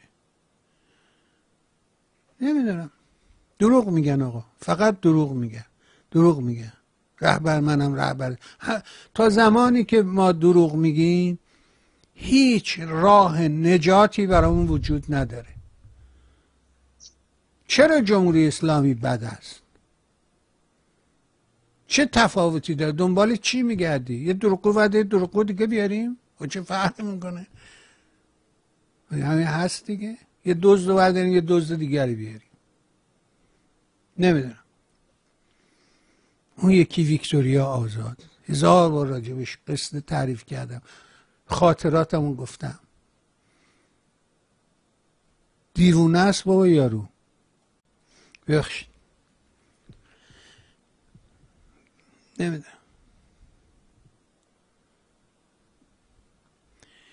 شما یه اشاره‌ای کردید تو همون بحث اعدام قبانلو و اینکه چرا این کارا رو میکنه، شرایط منطقه رو گفتی. امروز رویته گفته که نیروهای آمریکایی در نزدیک فرودگاه اربیل هدف حمله پهپادی گرفتن.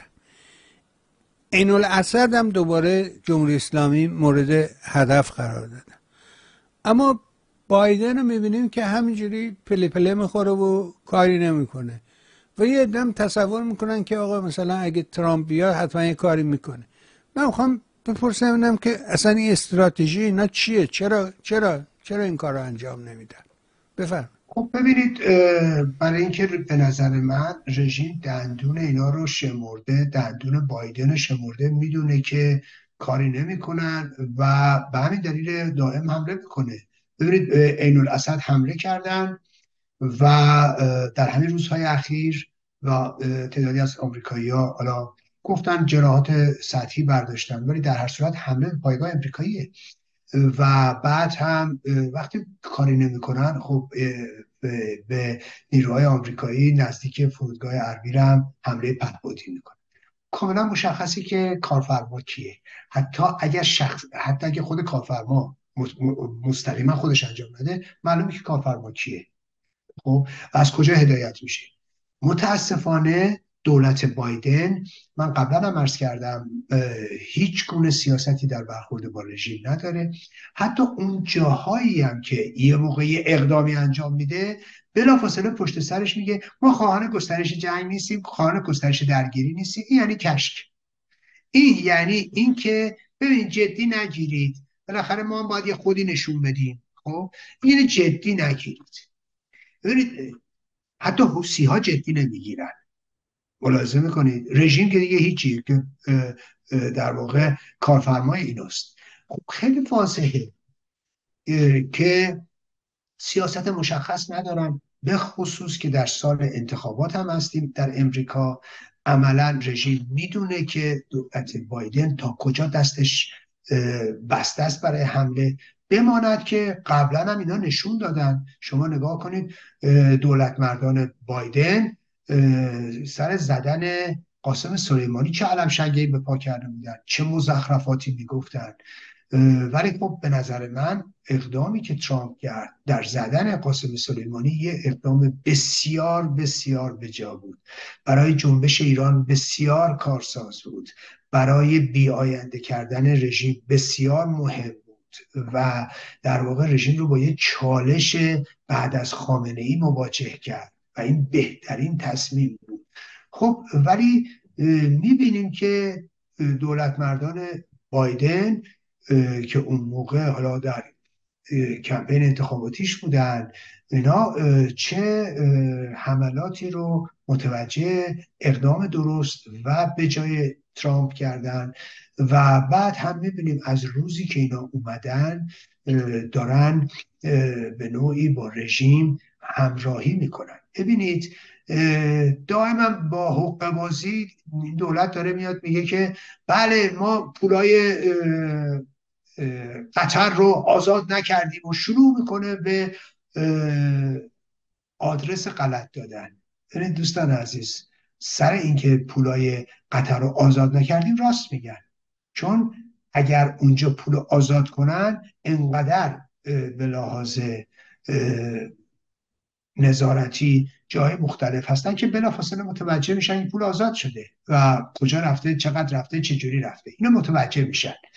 دولت بایدن نمیتونه در این زمینه دروغ بگه، اما داره دروغ میگه. چرا دروغ میگه؟ برای اینکه اینکه شش میلیارد پولی نیستش که صد میلیارد دلار در طول سه سال گذشته اینا فقط گذاشتن رژیم نفت بفروشه، بالای صد میلیارد دلار.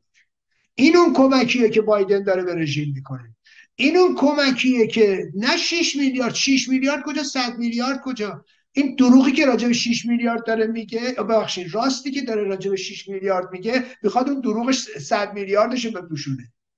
بالای صد میلیارد دلار رژیم تا حالا زیر گوشه اینا نفت فروخته. درآمدهای نفتیش تقریبا سه برابر شده. ببینید اینا اینا خب این اون چیزیست که رژیم میبینه. خب میدونه زیر گوش آمریکایی‌ها یا زیر چش آمریکایی‌ها داره نفت میفروشه. خب پس میگه جدی نیست دیگه. سال انتخابات هم که شده دیگه بدتر و به همین دلیل میدونید آمریکایی‌ها رو تحقیر میکنن و باشون بازی میکنن. این هم داستان صرفا دلیلش به نظر من بی عملی دولت بایدن، نداشتن یه سیاست مشخصه و حرفای صدمن یغاز زدن کارگزاراشه. قبلا دفعه قبل یادتونه راجع به جیک سالیوان گفتن دو تا صحبت کرده بود، یکی بیست و نه سپتامبر، یکی دو اکتبر راجع به غزه، این که ما اونجا رو آروم کردیم، این که نمیدونم علارغم این که چیز با ثبات هست. خب دیدید پنج روز بعد چه اتفاقی افتاد؟ خب مشاور امنیت ملی بایدنه، وقتی که مشاور امنیت ملی این باشه دیگه بقیه ببینید دیگه تکلیفشون چیه. این وضعیت میشه اینجوری که هر روز آمریکایی‌ها دارن هدف قرار میگیرن بدون اینکه هیچ اقدام بازدارنده مشخصی صورت بگیره.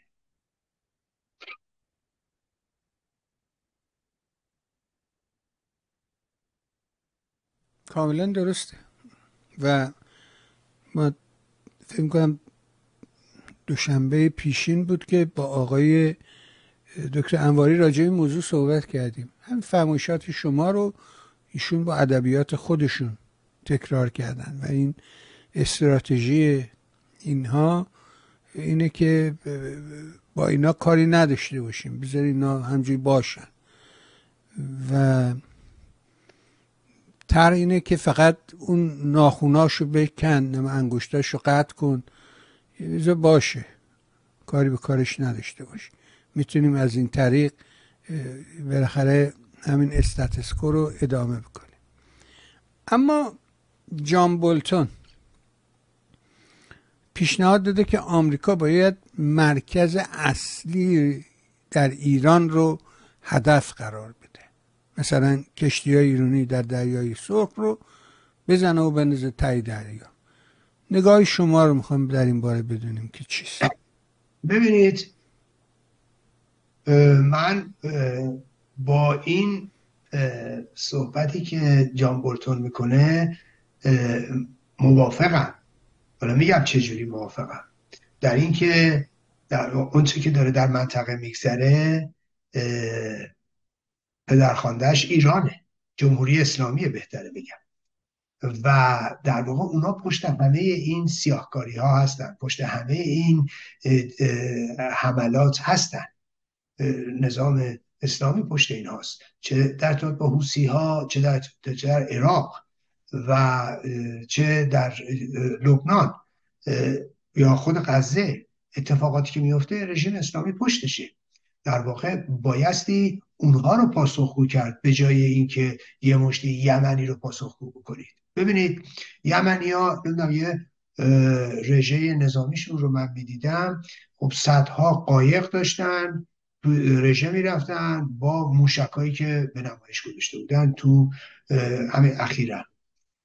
خب معلومه این قایق‌ها را میندازن، براشون جون آدم‌ها که اهمیتی نداره، قیمتی هم نداره، یه قایق و این چقدر قیمتشه. خب ولی شما فکرشو بکنید در طول سه ماه خورده گذشته ده ها میلیارد دلار به تجارت جهانی ضربه زدن. خب تجارت جهانی هم خیلی مسئله حساسیه. ببینید برای اینکه سرمایه است دیگه، شرکت کشتیرانی کشتیش که از ببینید براش مهم نیست، کشتی باید حفظ بشه، مال اموال هم باید حفظ بشه. اون یارو که بیمه داره میگه بیمه میره بالا، بیمه رو میبرم بالا، این میگه آقا صرف نمیکنه، بعد میرم دور میزنم.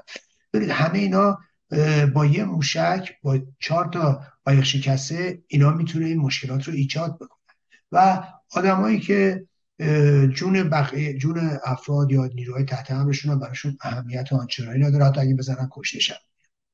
ببینید این یه مسئله است. پس بنابراین راه حل با در افتادن با یه مشتی حوثی‌ها و نمیدونم جلوگیری کردن از حملاتون. الان اتفاقی داره میفته اینه که ما مانع بشیم که حوثی‌ها حمله نکنن به قایقامون یا به کشتی‌ها. خب کاری نداره دریایی به این بزرگی، قایق تندرو، موشک روش سوار، یا از تو پایگاهایی که دارن یا از توی پایگاه‌های متحرکی که دارن قشنگ گیرا رو میگیرن میزنن، کاری نداره اینا که. مگه شما چند تاشو میتونید پیگیری کنید؟ چند تاشو مگه میتونی بگیری؟ اصلا امکان نداره همچین مقابله‌ای در یه دریایی به اون بزرگی. ببینید شما فکرشو بکنید در امر مهاجرت آمریکا چیکار میکنه برای مقابله با مهاجرت از طریق آمر... از طریق اه... اه... مکزیک؟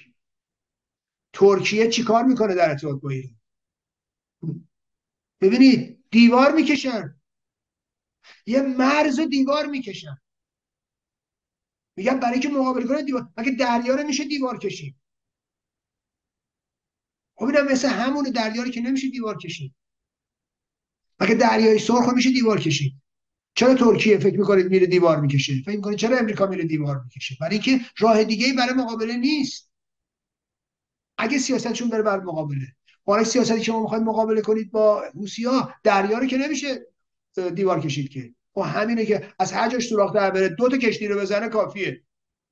نیازی نداره که دویست کشتی رو بزنن، دو تا کشتی بزنن کافیه، بقیه نمیان.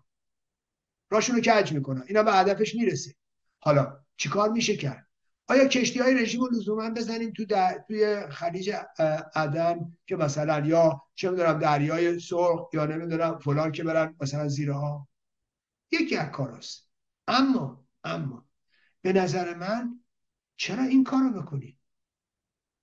هدف قرار دادن بیت رهبری، این اون چیزیست که من فکر می‌کنم اقدام درست و اصولیه. پشت این بیت رهبری است، پشت این خامنه‌ای است. علنا داره میگه، تو تلویزیون داره میگه، رسما داره میگه. چرا پاسخگوش نمی‌کنی؟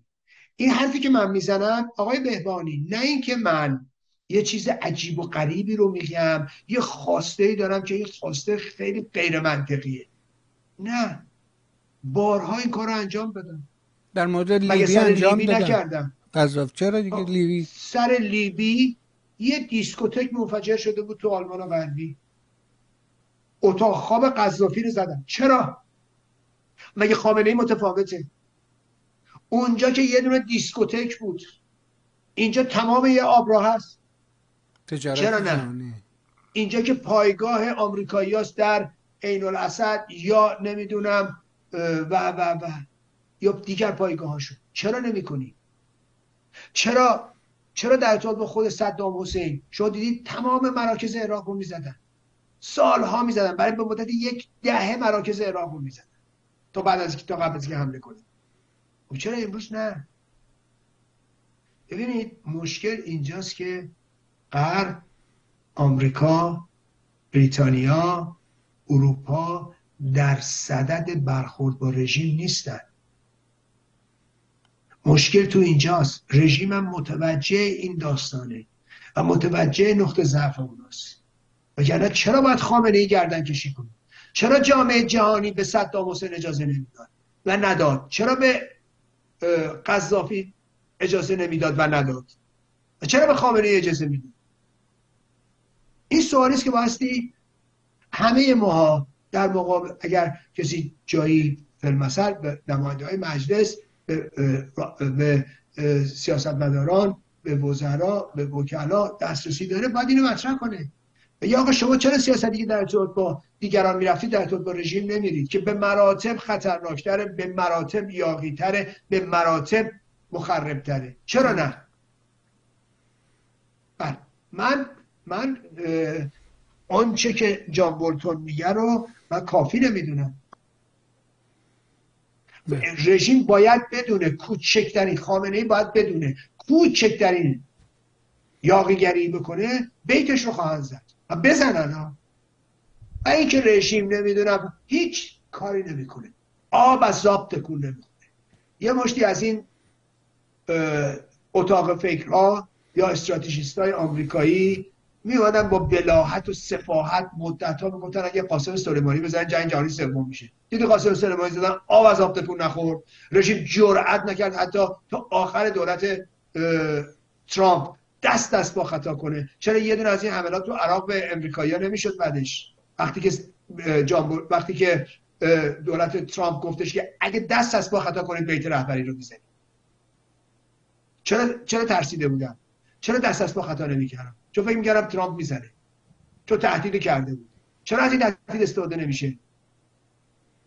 خامنه‌ای باید بدونه و اگر کرد بایستی زد، مثل قاسم سلیمانی وقتی پا رو از گریمش درازتر کرد باید زدش، باید قطعش کرد و خب دیدی زدن و ترامپ هم زد و درست هم بود و هیچ کاری هم نتونستن بکنن. هنوز از انتقام سخت میگن، چهار سال گذشته. ما انتقام سختی کسی ندید. انتقام سختشون از مردم بدبخت بیچاره گرفتن، هواپیمای خودی رو سرنگون کرد. اون انتقام سخت. آقای مصداقی یا قبلا به امریکایی‌ها بگن جون مادرتون از این اصلا برید بیرون خالی کنید، ما می‌خوایم اونجا جای خالی رو بزنید که یه دونه تلفات آمریکایی نداشته باشه. یه دونه هم نداشت. نه. من یه سوال دارم. مون اینه که شما در سوئد که زندگی میکنی یا دوستانی که در نقاط دیگه زندگی میکنن، وقتی خبر میریم پای خبر رادیو تلویزیون میشینیم، اینجا هر موقع نوبت حوثی‌ها میرسه میگن که اینها نیروهایی هستن که وسیله ایران حمایت و رهبری میشن. خودشون میگن. در سوئد هم این جمله رو استفاده میکنه که حوثی‌ها بله میگن، بله بله میگن. میگن و کاری نمیکنن. بله بله میگن و کاری نمیکنن.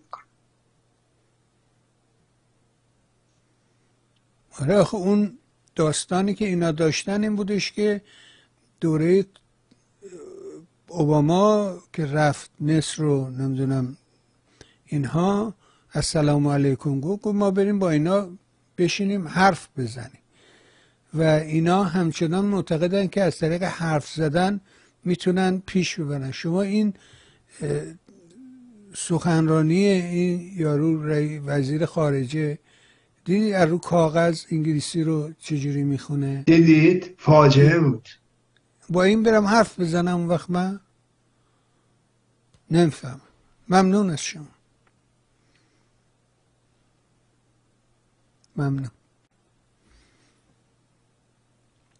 چند نفر ایمیل کردن پرسیدن راجب همین الان که شما داشتین صحبت می‌کردین راجب حسن روحانی که صلاحیتش برای شرکت در انتخابات خبرگان رهبری رد شده و دیدم که توی سایت گویا هم نوشته که حتی مصطفی پورمحمدی هم صلاحیتش رد شده. این در حالیه که حسن روحانی عضو مجلس خبرگان هست اکنون، ولی خب این دلیل نمیشه چون جاهای دیگه هم دیدیم طرف عضو بوده ولی بازم راش ندادن. چه کسانی قراره توی این مجلس حالا شرکت بکنن؟ برید آقای بهانی خامنه‌ای اساساً اونجوری که بیان میکنه با حقه بازی دنبال انتخابات پرشور نیست، دنبال یه انتخابات هدایت شده است برای اینکه یه عده‌ای رو بفرسته تو مجلس خبرگان رهبری، یه عده‌ای هم بفرسته تو مجلس شورای اسلامی که کمترین هزینه رو براش داشته باشه. در این دوره اخیر حدس میزنن که حتماً بایستی مجلس خبرگان رهبری تصمیم بگیره برای جانشینی خامنه‌ای. تصور اینه که خامنه‌ای خواهد مرد.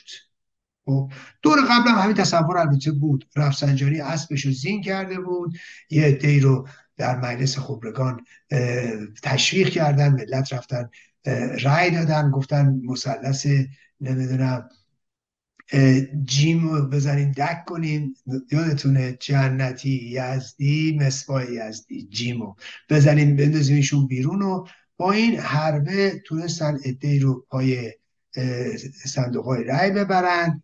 لیست رفسنجانی خب پیروز شد، به جای شانزده نفر پانزده تاشو بردن تو و برای اینکه انتخابات تایید بشه از طرف شورای نگهبان جنتی رو کردن تو. بکنید مردم همه لیستی رای دادن دیگه، وقتی پانزده نفر رای آورده چجوری نفر شانزدهمش میشه جنتی که خودش سیبل بوده، همه میرفتن رای میدادن که جنتی رو حذفش کنن. خب این نشون میده اون سازشی بود که تو بالا کردن و هیچ کسی هم راجبش صحبتی نکرد. خب این تقلبی بود که اون موقع کردن و توافقی بود که رفسنجانی و خامنه‌ای و و خود همین بابا روحانی و اینا انجام دادن. ولی خب دیدیم که اون رفسنجانی عمرش به دنیا نبود، خودش درگذشت و از این طرف میبینیم که حتی همون مجلسی که میگفتن پیروزیم و پیروز شدیم و پیروز شدیم، رفسنجانی از ریاست مجلس خبرگان انداختن یک در مقابل کی؟ در مقابل جنتی. یعنی شما فکر کنید دوتا تو سری به رفسنجانی زدن که تازه میگفت ما پیروز شدیم. ولی حالا این دفعه دیگه اصلا نمیخوان حتی یه دونه مزاحم هم اون تو باشه.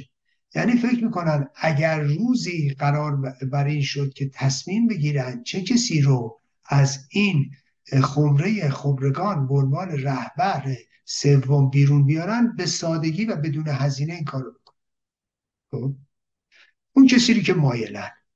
درست شد؟ اما این تصور باطل خامنه‌ای و اطرافیان خامنه‌ای. چرا؟ برای اینکه آره اونا میتونن به سادگی از مجلس خبرگان رهبری دست آموز و اونایی که قشنگ در خدمت نظام هستن، در خدمت قدرت، حلقه قدرت هستن، میتونن آره هر کی رو خواستن از اون خمره در بیارن، مثلا مجتبی خامنه‌ای. ولی ببینید فقط فقط روزی که مجتبی خامنه‌ای یا حالا هر کسی که مد نظرشونه از خمره رای‌ریزی خبرگان بیرون میاد، فقط اون روز که مهم نیستش، که فردا روزش هم مهمه. فردا روزش هم باید در نظر بگیری که آیا این بابا، یعنی مثلا عرض میکنم مجتبی خامنه‌ای یا رئیسی یا هر کسی دیگه، آیا قدرت اینو داره که سکوی، یعنی ببینید بر مسند رهبری بنشینه و سکان رهبری رو در دست بگیره و بتونه کشتی متلاطم رژیم رو از این ورطه‌ای که درش گرفتاره عبور بده؟ به قول معروف هاشا و کلا. برای اینکه چرا؟ ببینید خامنه‌ای در یه موقعیت استثنایی به این جایگاه رسید. اول از اون که به اصطلاح صدر انقلاب همه زنده بودن و بعد هم اونها میدونیم که خب چند شاخه بودن ولی همشون در واقع روی خامنه‌ای وحدت کردن، از یوسف صانعی گرفته تا یه کسی مثل موسوی خوینی ها موسوی خوینی ها اینا رو میدونید خامنه‌ای زرنگ بود، یکی استخون انداخت جلوشون، موسوی خوینی ها رو برد تو بیت رهبری، اونجا شد مشاور سیاسی، میرحسین موسوی شد مشاور سیاسی، ملاحظه میکنید؟ و بعد از اون طرف ماجرا تئوریای ولایت فقیه بود که یه کسی مثل شداد و غلاس همین صانعی میداد. از اون طرف ماجرا یه جناح دیگه بودن که آذری قومی بود، آذری قومی یه ور دیگر گرفته بود. خب اینا همه دست به یکی کردن و تونستن جا بندازن و بعد خامنه‌ای یواش یواش با کمک رفسنجانی، با همراهی و همدستی رفسنجانی سوار شد.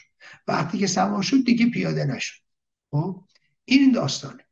و بعد هم ایران آبستن حوادث نبود، ایران از جنگ بیرون اومده بود، خسته از جنگ بود، خسته از درگیری بود، بعد چشم امید داشت به آینده، بعد فکر میکرد اکبر شاه میاد، فکر میکرد، میگفتن اکبر شاه اومده دیگه، و فکر میکردن که بعد از خمینی گشایشی میشه، باز میشه، ما به سمت غرب میریم، ما نمیدونم مسائل مشکلاتمون رو حل میکنیم. ولی ببینید یه همچون، ولی امروز شما این نسل رو نگاه کنید، بعد ایران امروز رو نگاه کنید، بحران آب، بحران هوا، بحران ریزگردها، بحران عظیمی کشور درگیره. نسلی که امروز هست، نسلی که شما گوشه ای از در واقع پتانسیلش رو در انقلاب یا جنبش زن زندگی آزادی دیدین سال گذشته. خب این به حرکت در میاد، خدا میدونه چی، هیچی جلودارش نیست. شما امروز نمیتونید با این نسل در بیافتید. برید نگاه کنید توی جامعه ایران، برید در سال شصت و هشت نگاه کنید، اسامی بچه ها ببینید چی بوده. برید ببینید در سال شصت و هشت که خامنه‌ای شده رهبر، چند درصد آدم ها اسامی مذهبی داشتن همچنان، یعنی فاطمه بوده، زهرا بوده، علی بوده، محمد بوده، حسین بوده. برید نگاه کن امروز، برید اسامی رو نگاه کن، ببینید چه، ببینید چند درصد امروز مذهبیه، ببینید چند درصدش ایرانیه.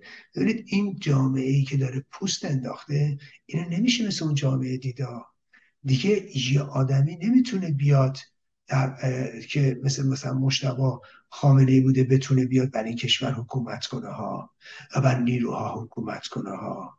ببینید این و بعد جامعه متفاوت شده، بعد نظام اسلامی نظام از که در واقع مستهلک شده و میدونید که خیلی خیلی نیروهاش رو از دست داده و نسل نو جدیدی اومده و اینا خواسته دارن بعد کشور در بدبختی و فلاکت دست و پا میزنه. اینی که آقا شما مجلس خبرگان گرفتی، خب باشه، اون کسی هم که خاصی از تو صندوق در آوردی، خب فرداش چی؟ بعدش چی؟ با اون چی کار میخوایی بکنی؟ این اون چیزیست که خامنه‌ای بهش توجهی نداره. این اون چیز، این اون خطریست که کیان نظام رو تهدید میکنه و باید به این مسئله توجه کرد. ولی در هر صورت بله خامنه‌ای اسمش رو زین کرده برای اینکه این انتخابات هرچه مهندسی شده تری رو پیش ببره. ببینید اونایی که باش همدستی کردن یکیش همین رفسنجانی بود دیگه. رفسنجانی با خامنه‌ای دست به یکی کرد برای تصفیه مجلس خبرگان دوم. ملاحظه میکنید؟ یعنی رفسنجانی با او دست به یکی کرد دیگه و عده زیادی رو حذف کردن. میدونید عده زیادی رو حذف کردن همون موقع. و بعد خب شما نگاه کنید مجلس چهارم دوباره رفسنجانی و خامنه‌ای با هم دست به یکی کردن، عده زیادی رو از اونجا حذف کردن.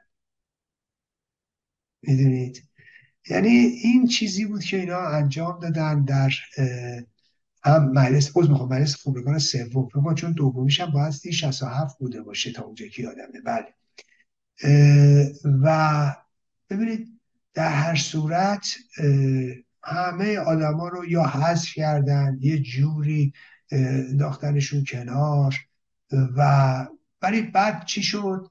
خود رفسنجانی رو در همون مجلس همون شورای نگهبانی که رفسنجانی بهش این اختیارات رو داده بود هم با همدستی خامنه‌ای، همون شورای نگهبان خودش رد صلاحیت کرد. همون آقای لاریجانی که همسویی بود با اون حذف‌ها خودش هم رد صلاحیت کردن. آقای حسن روحانی که حال میکرد به اون رد صلاحیت ها حالا خودش هم رد صلاحیت کردن.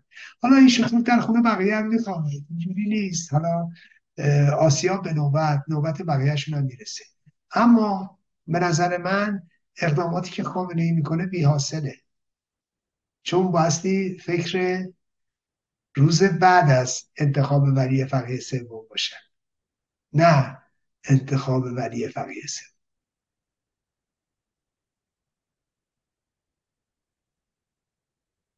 آقا اینه یه بار دیگه تکرار کنین چی شد، بعد چی کار کنه، بعد فکر چی بکنه، چی گفت؟ فکر روز بعد از انتخاب بکنه.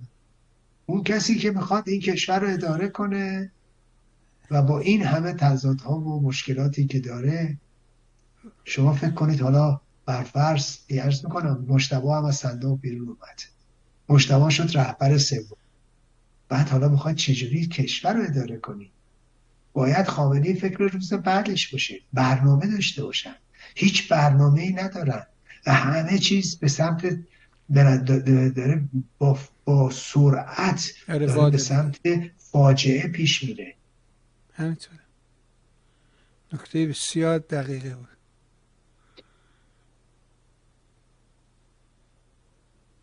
خب بذارید اینا ما از ترس این که نکنه اختلالی پیش بیاد این برنامه رو تیکه تیکه ضبط میکنیم، ولی در پخش شما اختلالی نمیبینید. آقا به این شهروند سعودی فلودورس به او پس از اعتصاب قضای هفتاد و دو ساعته اجازه تماس تلفنی داده شد. چرا اتحادیه اروپا هیچ توجهی به این مظلوم نمیکنه، به ظلمی که به این آدم داره میشه که نماینده خودشون از طرف خودشون رفته ایران؟ بله چی میگذره؟ ببینید آقای بهبانی خب این سیاست مماشات اتحادیه اروپاست. البته میدونید که فلوتروس تو مأموریت نرفته بوده. ایران تو ایران بارها رفته بوده با مأموریت اتحادیه اروپا، اما اون تو سفری که رفته بوده برای گردش رفته بوده، درست برخلاف توصیه‌های وزارت امور خارجه سوئد که اون موقع تأکید میکرد که هیچ کدوم از سوئدیا ایران نرن، ولی این رفته. رژیم از موقعیت استفاده کرده، ایشونو دستگیر کرد. ولی تا به امروز اتحادیه اروپا اینجور که میگید هیچ موضع‌گیری مشخصی نکرده. فشاری رو گذاشتن علیرغم اینکه ایشون جدا از اینکه شهروند سوئدیه ولی دیپلمات اتحادیه اروپاست و موظف اتحادیه اروپا راجع به دیپلماتش برخورد کنه، ولی خب نمی‌کنن. ببینید خب این بنده خدا بعد سه روز اعتصاب و قضا اجازه تماس تلفنی بهش دادن، می‌بینید که چهار نفر توی سه بودن. تخت هم اینا هم ندارن، انواع اقسام فشارها رو روش میارن و الان یواش یواش نزدیک به سه سال میشه که ایشون دستگیر شده. ملاحظه میکنید؟ نه نه ببخشید نزدیک دو سال میشه، چون توی اردیبهشت میشه دو سال تمام، وارد سومی سالش میشه. الان نزدیک فکر میکنم دیگه هفتصد روز داره، یواش یواش نزدیک به هفتصد روز میشه که ایشون زندانی بوده، میدونید. و خب این خودش یک آزمایش برای اتحادیه اروپا که واکنشی نشون بدن، ولی خب نمیکنه. رژیم هم به دنبال هم معامله خودشه. تازه این هم نیست، الان یه نفر دیگه میدونید که یه شهروند دیگه سوئدی رو در ایران دستگیر کردن، اونم از این ایرانی تباراست، یه آدم شصت ساله‌ای. علیرغم این همه توصیه‌ای که سوئد داره میکنه باز رفته ایران. خب میدونید اینا دیگه تقصیر خودشون هم هست و خانواده‌اش هم تا حالا اسمش رو مطرح نکردن، سوئد هم مطرح نکرده. میدونید این کارا رو میکنن، بعد میرن، بعد فشارش میاد روی ملت از یه طرف. خب شما نگاه کنید حمید نوری که دستگیر شده، خب ایشون که میره فشارش میاد روی این طرف دیگه.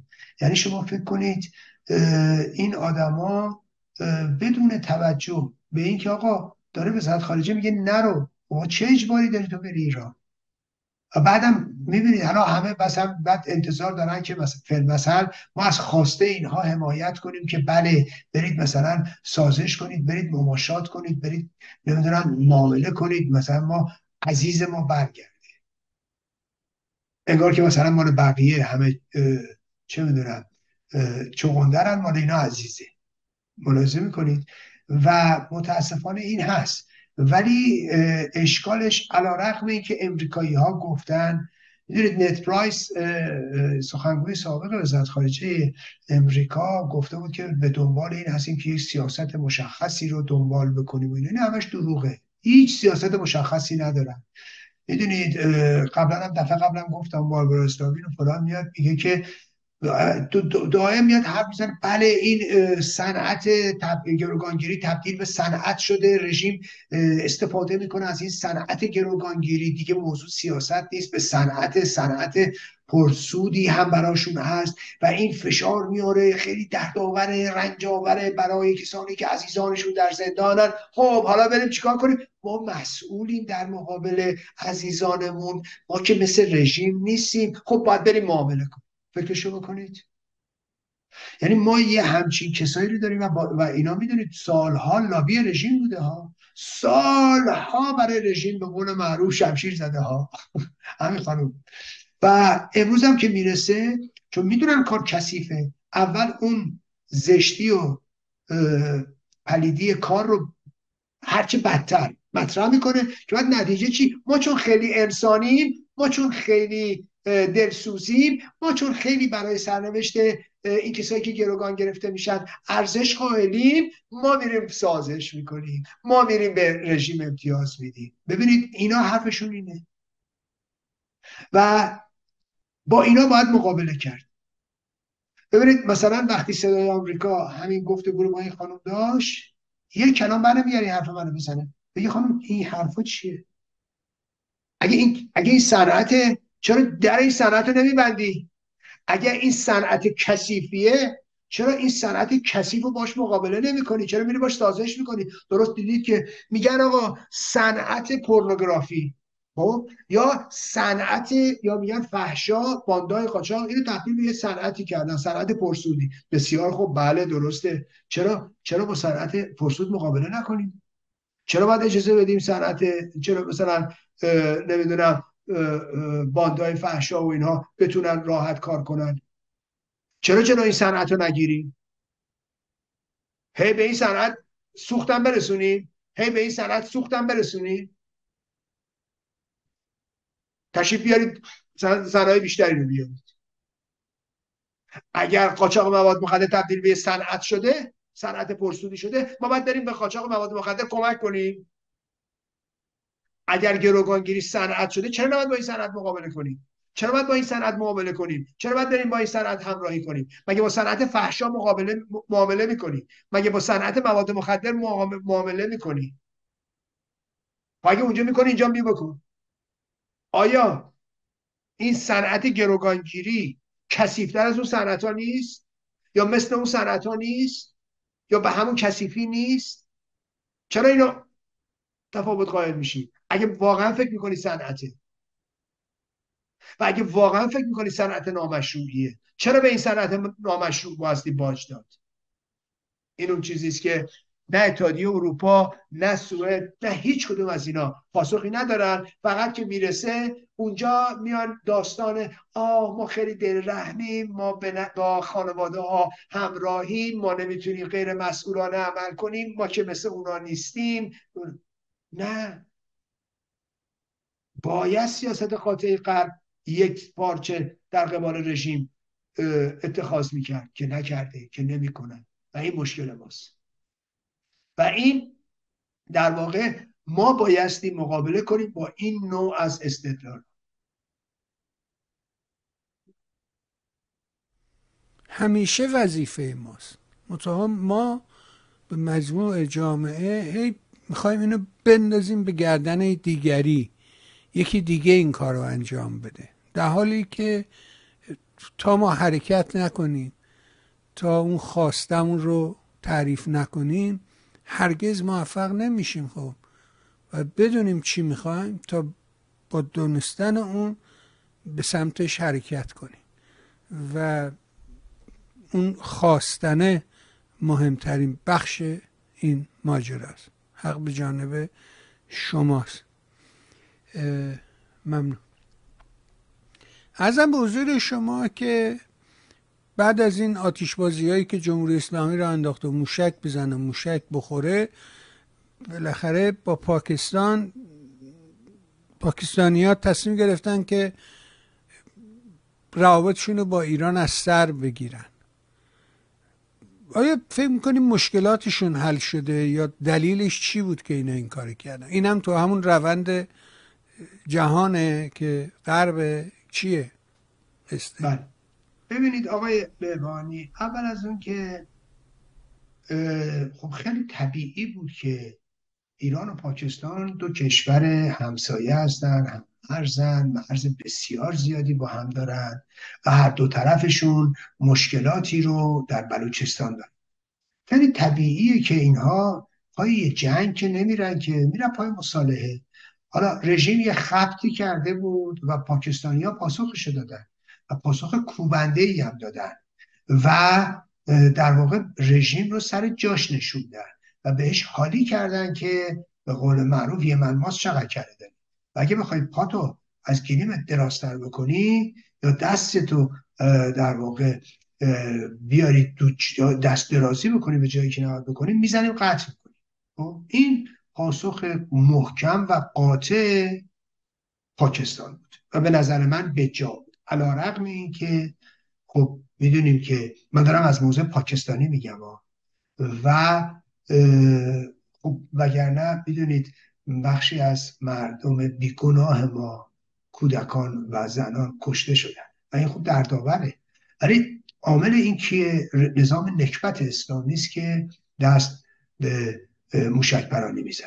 حالا اگه حالا همینجا بگم خدمتون، من دیدم که نشریه نیویورک تایمز میگم از این نویسنده هایی که قبلا هم تو گفتم این اسم این نشریات و این آدم ها و این شخصیت ها رو اینا گول نخورید، اینا بعد فکر کنید اینا یه چیزی میگن واو اینا یه چیزایی لابد میدونن که ما نمیدونیم. تو همین نیویورک تایمز نوشته بود که تصمیم گیری برای پاکستان برای حمله موشکی ایران گفتو دشواره، معلوم نیست که پاکستان بتونه الان پاسخ نظامی بده. دیدید داد، دیدید محکمم داد، دیدید چجوری تو دهنشم زد. این نشون میده این نیویورک تایمز یه مش احمق ابله نشستن اینا رو میدعدار میکنن. بعضیا فکر میکنن نیویورک تایمز دیگه لابد یه چیزایی میدونه، مثلا از از اندرونی پاکستانیا خبر داره، یه آمریکایی ان دیگه لابد اینا خبر دارن. یه مزخرف گفت دیدی پاکستان بلافاصله چجوری زد. ببینید دوستان عزیزم، این واقعیتی من دیدم بعضی از این دوستان من سوالم کرده بودن. ببینید دوستان خیلی به نظر من بعضی موقعها فکر میکنن خیلی مثلا تفکر پیچیده‌ایه ولی خیلی ساده انگارانه است.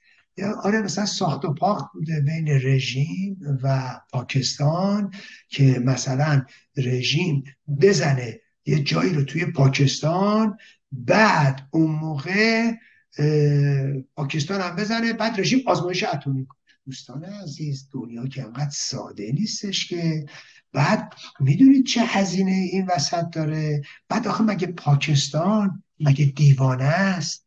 پاکستان چرا باید حالا رژیم فکر کنید همچین بازی میخواد، پاکستان چرا باید وارد این بازی بشه؟ پاکستان اگه سلاح اتمی داره دوستان عزیزم، پاکستان یعنی دست برتر داره، چرا باید وارد بازی بشه که بعد رژیم هم دارای سلاح اتمی بشه؟ خب معلومه پاکستان دوست نداره اینو. ببینید اینا رو عرض میکنم خدمتون. ببینید دوستان دنیا رو اینقدر با در واقع تصورات توطئه نبینید. دنیا درش توطئه نیست اینجوری که فکر میکنید. دنیا بیش از اون که توطئه باشه یه سری فعل و انفعالاته، یه سری درگیری هاست، یک سری زد و خورد هاست، یه سری سود و زیان هاست. اینا رو اینجوری نبینید همه چی رو فکر کنید توطئه است. ببینید این داستان توطئه رو باید اصلا از ذهنتون بیرون بیارید. حتی اگه یه جایی توطئه بود بهتره شما فکر نکنید توطئه است. یعنی انقدر این داستان توطئه مضر.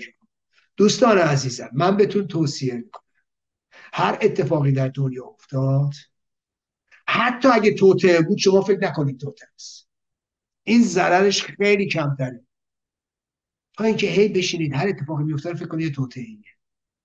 نه دوستان اینجوری نیست، دنیا اینطوری نیست.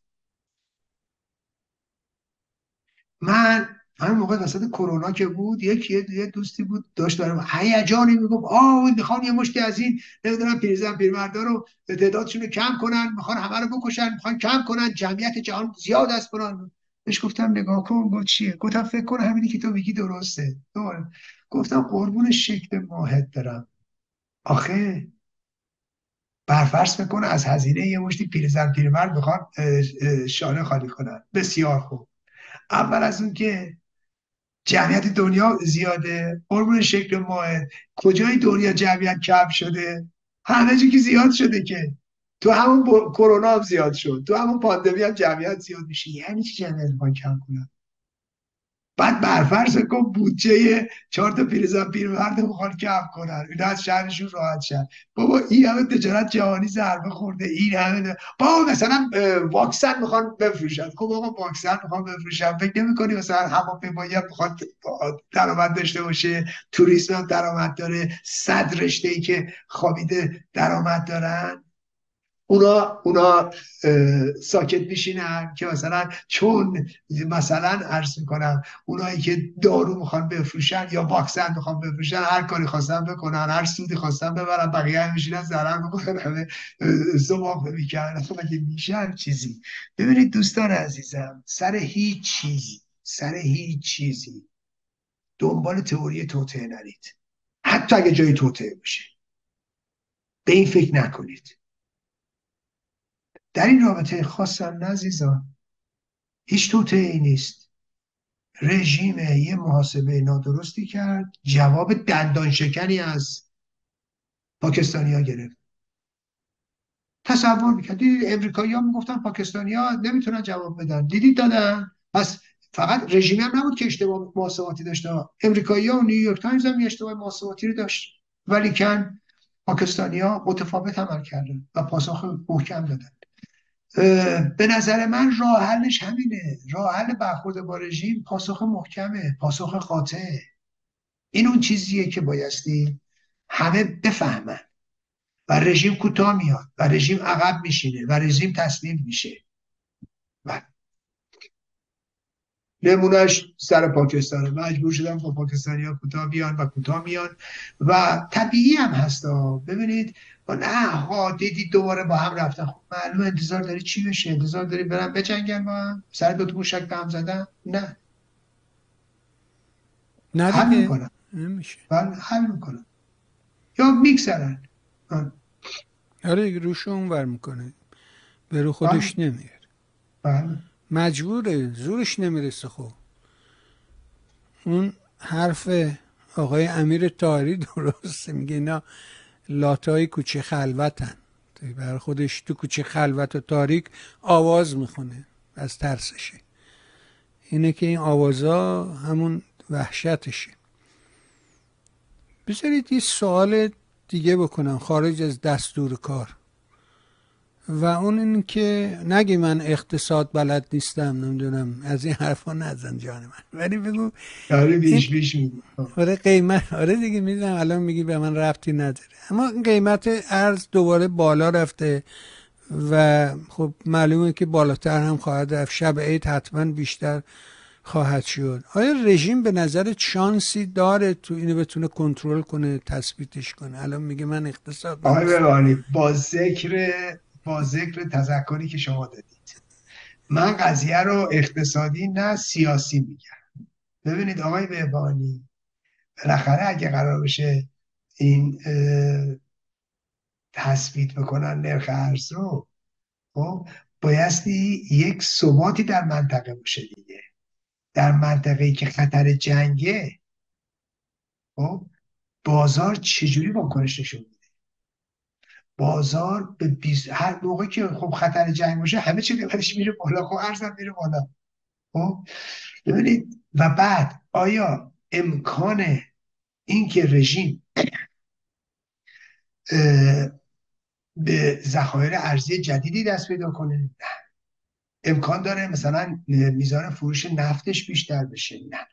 امکان داره قیمت نفت بالاتر بره؟ نه. امکان داره درآمدهای غیر نفتیش بالا بره؟ نه.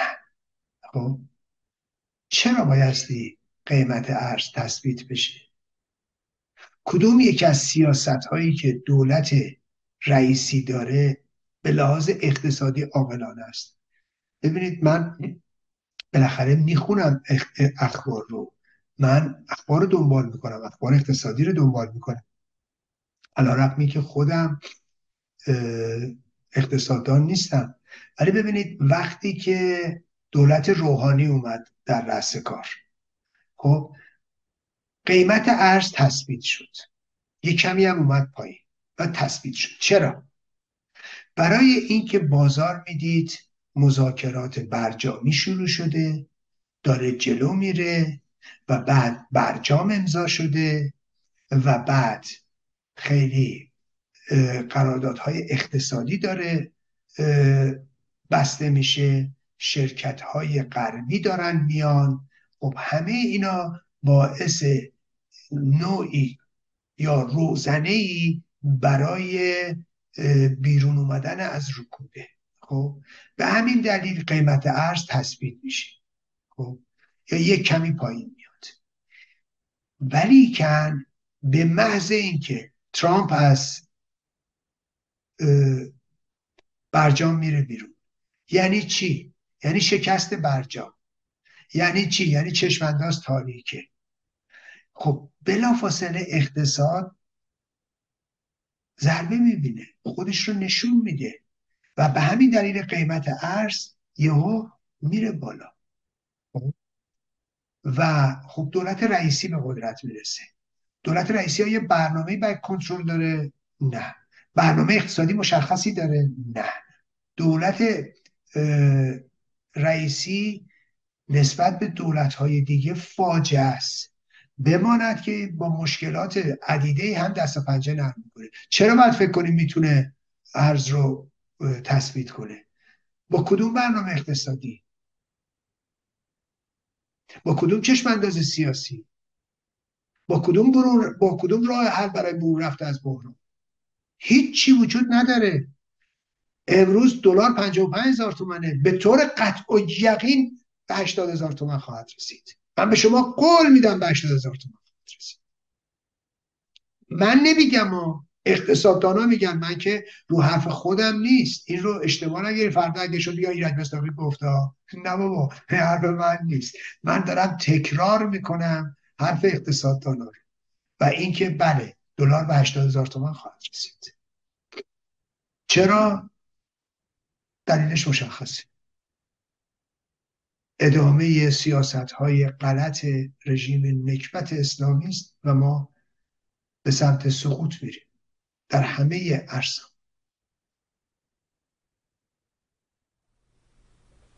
برای همینه هشتاد هزار تومان که فکر میکنم کم تخمین زدی، ولی حتما همین هست که میگی. به قول خودت شیر یا خطیه از چی، ولی بنیادش درست فرمایشه. و حالا ممکنه هشتاد و پنج هزار تومن بشه، یا نمیدونم هفتاد و نه هزار تومن بشه، یا سی هزار تومن، ولی اون چه که شما بیان کردی گفتم اون فاندامنتالش، اون پایه‌هاش درست بود. ممنون. از این سوال رو بخونم. یک دوستی ایمیل کرده بود که حتما بپرسیم از شما، که عربستان سعودی اولین فروشگاه مشروبات الکلی رو در ریاض برای دیپلمات‌های غیر مسلمان باز میکنه. بعد میپرسه که آیا امکان این هست که چنین تحولاتی هم روزی در ایران شکل بگیره؟ بفرمایید. بله، با آقای بهانی با این رژیم نه. آفرین. این رژیم یه رژیم مذهبی بر پایه ولایت فقیه. اگر قرار باشه چنین چیزایی توی ایران آزاد بشه و اتفاق بیفته، قبلش باید خیلی اتفاقات دیگه افتاده باشه و دیگه جمهوری اسلامی جمهوری اسلامی نیستش. ملاحظه میکنید؟ و به همین دلیله که از نظر من تا روزی که این رژیم هست ما بایستی انتظار اینو داشته باشیم که گشایشی صورت نگیره. خب و سمت و سو اینه. حالا این نکته جالبشه، چون حالا دوستان عربستان سعودی رو هم مثال میزنم. ببینید اتفاقا خیلی هم خوبه آقای بهبانی این مثالا. من یادمه این اکبر گنجی که اومده بود خارج و این به اصطلاح استمرار طلب‌های نکبت مثل اکبر گنجی و امثال هم تو ایران هم بودن هم. خیلی از همین حضرات تا می اومدی مسئله نقض حقوق بشر رو بلافاصله، بله همین اکبر گنجی بارها میگفتم، حمله میکرد به عربستان، شیوخ عرب. شما مقایسه کنید وضعیت نمیدونم زنان ایران رو با زنان عربستان سعودی که در اونجا اجازه گرفتن گواهینامه رانندگی ندارن، اجازه رانندگی در خیابان‌ها ندارن، از این مزخرفات. همین اکبر گنجی الان خفه خون گرفتن، الان به مدت تقریبا یه دهه است یواش یواش که خفه خون گرفتن راجع به این داستان. حالا عرض میکنم خدمتتون، ببینید آدم‌ها اگه صادق می‌بودن ها می‌گفتن آقا ما اشتباه کردیم، ما غلط کردیم، ما همچین دیدی داشتیم، امروز عربستان اینه و و و. ببینید برای اینکه اینا هیچ صداقتی درشون نیست، هیچ صداقتی نیست و زندگیشون بر اساس همین هوچیگری ها و دروغ ها گذشته. همون موقع هم بنده صحبت میکردم میگفتم آقا ایرانو که نباید با عربستان مقایسه کرد، ایرانو باید با ایران مقایسه کنید. ایران یک سری حق و حقوق زنان داشتن، حق و حقوق زنان ازشون گرفتید. ایران به سمت قهقرا پیش میره، به سمت تهجر پیش میره. عربستان هرچی هست آهسته آهسته داره میاد جلو، ولی ایرانی که در دهه چهل زنها حق رأی پیدا کردن زودتر از سوئیس، بعد ما قانون حمایت خانواده داشتیم و اون همه پیشرفت در امر حقوق زنان بوده، چه ربطی داره به عربستان که امروز مقایسه کنه که عربستان توش نمیدونم زنان فلان. اگر نظام نکبت اسلامی عربستان رو تحویل گرفته بود خدا میدونست چی تحویل داده. ایران رو تحویل گرفته و این تحویل داده. بحث اینه. خب حالا شما الان نگاه میکنی ببینید اکبر گنجی یه دونه از اینا نمیره جرأت بکنه دیگه مزخرفات بگه، آقا میره دنبال چی؟ الان میگم خدمتتون. ببینید پوچیگریاش چیه؟ قبلا اینا بود دیگه، برای برای نظام نکبت اسلامی سینه میزد دیگه. نگاه کنید عربستان سعودی بزرگترین کنسرت های دنیا رو برگزار، سال نو میلادی رو با اون عظمت برگزار میکنه. زنها بی حجاب میتونن تو خیابونش باشن، تو مراکزش باشن. بزرگترین جشنواره ها رو برگزار میکنه، بزرگترین پروژه های اقتصادی دنیا رو، بزرگترین پروژه های محیط زیستی دنیا رو، بزرگترین پروژه های تکنولوژیکی دنیا رو، بزرگترین پروژه های استفاده از منابع غیر نفتی رو و سوخت فسیلی رو عربستان داره اجرا میکنه. یکی را دیدی اکبر گنجی و یا امثال هم بیان روش دست بگذارن؟ این شیاد دنبال چی میگرده؟ دنبال این میگرده خاطرات علم بره ببینه، بعد از خاطرات که بعد در واقع دو سه دهه بیرون اومده، این بره در نگاه کنه ببینه مثلا شاه با علم فلانجا فلان فیسبوک جوره چجوری میکردن. تو که راست میگی برو یه تحقیق راجع به ذهنیه خود بخوری از حضرات آخونده چه میکنن با هم دیگه و چه کردن با هم دیگه، مراجع تقلید چه میکردن. ولی میدونید برای که ما اینا یه مش آدمای وقیح هم مثل اکبر گنجی و تازه میبینی الان میرسه و دشمنیش با شاهزاده رضا پهلوی. قبلا علمشنگی میگم که سر عربستان هی رژیم مقایسه میکرد با عربستان، الان دیگه نمیره از این غلطا بکنه. اینجاست که میتونی بفهمی که آقای بهبانی اینا صادق هستن یا نیستن، راست میگن یا نه، درد ملت دارن یا نه، درد پیشرفت کشور دارن یا نه. خب عربستان سعودی چارنر داره پیش میره. آقای بهبانی نه آینده محیط زیست عربستان در خطره، نه هیچ یک از کشورهای خلیج فارس، در حالی که وضعیت محیط زیستیشون به مراتب فجیع‌تر از ایران بوده. یه دونه تالاب نداشتن، یه دونه جنگل، یه متر جنگل نداشتن. ولی ایران رو ببینید چه کردن. بحرانی ترین کشور دنیا ایرانه و این نکبت نظام اسلامیه.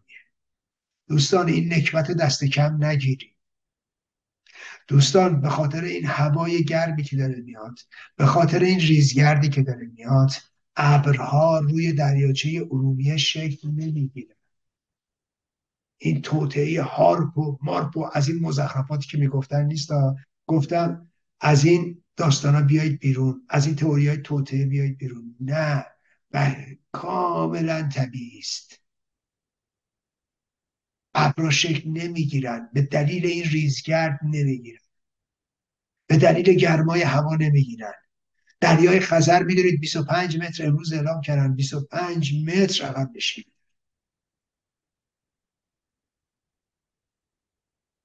دوستان ایران داره از بین میره ها.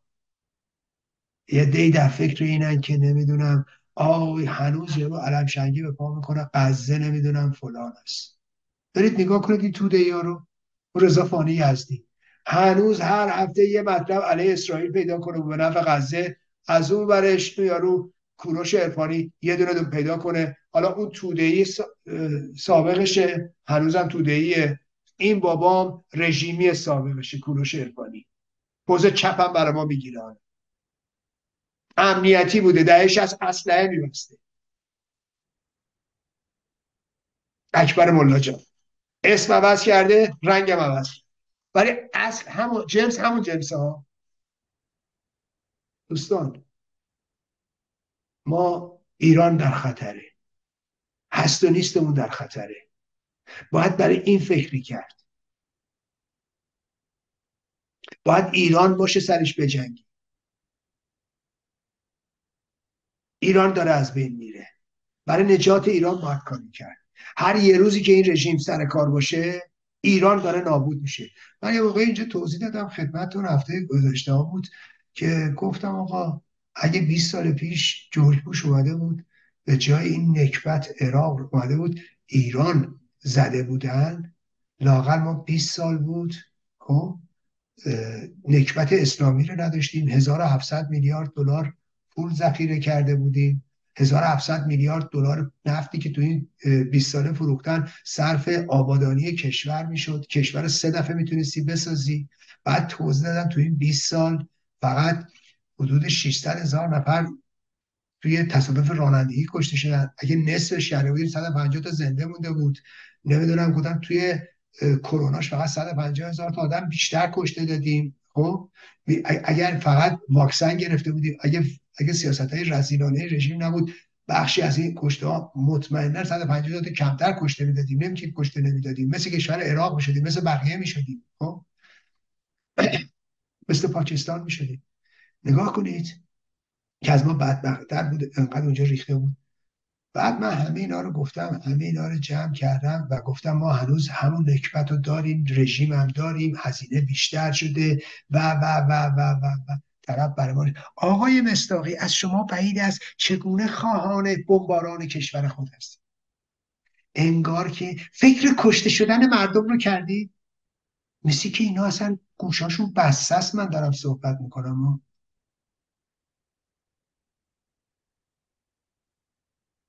مثل این که گفتیم آقا م- م- م- در واقع خوشحال از کشته شدن مردم. کدوم مردم؟ نگاه به عراق نمی کنی امروز تو تمام شاخصاش از ما جلوتره، تمام شاخصهای اقتصادی، فرهنگی، اجتماعی، آزادی زنان، آزادی مطبوعات نگاه نمی کنی؟ پولشو نگاه نمی کنی چقدر از ایران ثابت تره؟ عراقی که دو دفعه مورد حمله نظامی قرار گرفته، عراقی که توش داعش بوده، توش رژیم نکبت اسلامی هست، عراقی که صد پاره بوده کشور می‌سازن، اصلا کشور رو به هم دوختن از اول. ببینید یعنی مثلا واقعا بعضی وقتا من میمونم و بعد میمونم از بابت اینایی که خیلی انسان دوستن، خیلی ایران دوستن، خیلی مردم دوستن.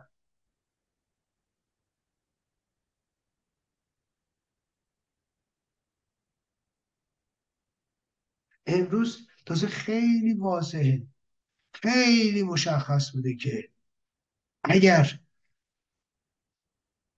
رژیم بیست سال پیش داری توضیح میدی، اگر این رژیم بیست سال پیش رفته بود امروز جنگ حوثی‌ها نبود، این همه تلفات حوثی‌ها نبود، این همه تلفات غزه نبود، این همه تلفات لبنان نبود، این همه تلفات سوریه نبود. اینا آدم نیستن؟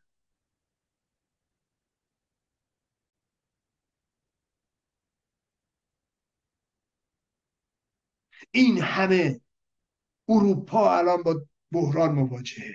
چرا با بحران مواجهه؟ به خاطر بحران عراق، به خاطر حماقت جورج بوش توی عراق، به خاطر بحران سوریه است، به خاطر بحران لبنان، به خاطر بحران غزه است.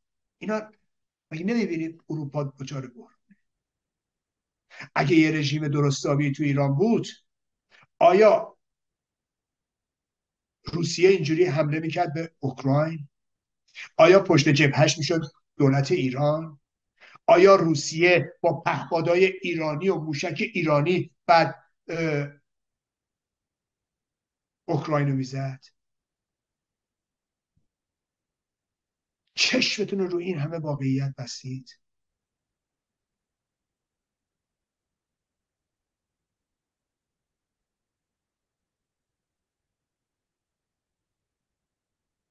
ببینید داستان این آقای بهبانی یه موقعی با یه سری نمیدونم تحت پوشش ها تحت پوشش یا تحت پوشش و لوای انسان دوستی و نمیدونم ضد جنگ و نمیدونم فلان و اینها میان یه کالایی رو که اون کالا چیزی نیست جز ابقای رژیم در واقع عرضه میکنن،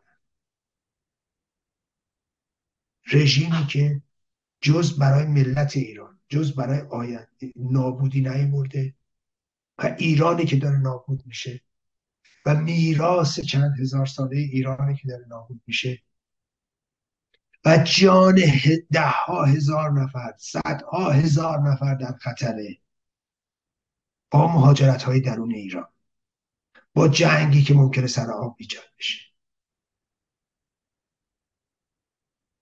و با کوچهای وحشی عجیب و غریب و با مهاجرت‌های عجیب و با درگیری‌های عجیب، ایران با همه این چیزا میتونه تو سالهای آینده درگیر بشه.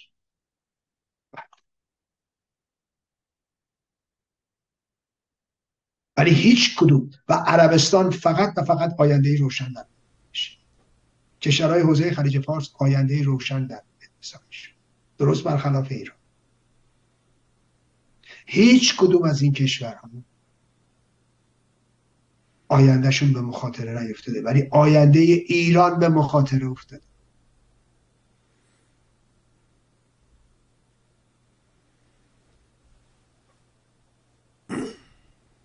میدونم این تیکه از فرمایشت که راجب اینایی که خیلی دیگه جلو میدوئن واقعا حیرت انگیزه، واقعا رفتارشون باور نکردنیه. چطوری ممکنه یه آدمی اینا رو نبینه؟ تفاوت نمیدونم حرکت که در عربستان این آدم داره انجام میده. من روزی که این محمد بن سلمان اوضاع رو به دست گرفت خیلی امیدوار شدم و براش همیشه آرزو کردم پیروز بشه، چون پیروزی اون یقینا پیروزی ما هم خواهد بود و این الگو میتونه برای ما هم ایجاد بشه.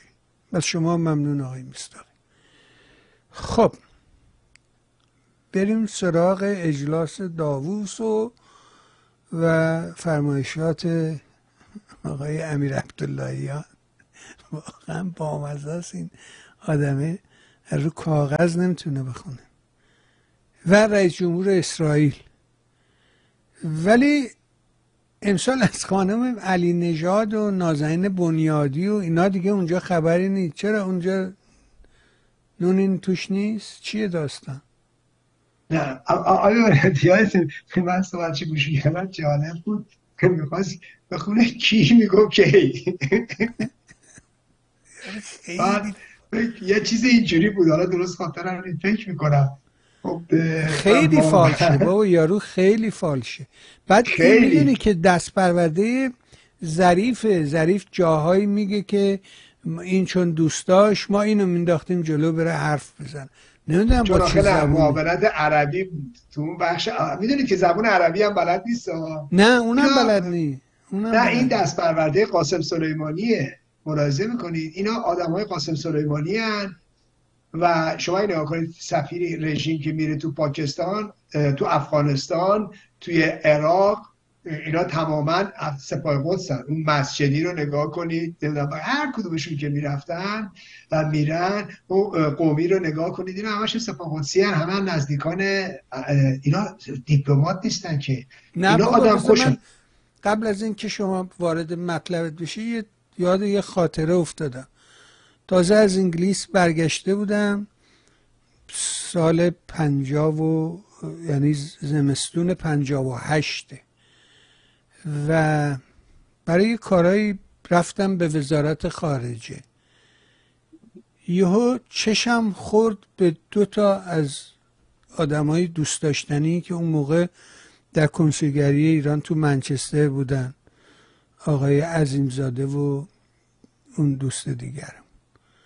خیلی خوشحال شدم اینا رو دیدم، اونا هم خیلی محبت کردن به منو و منو راهنمایی کردن و بعد دیگه شد پاتوق.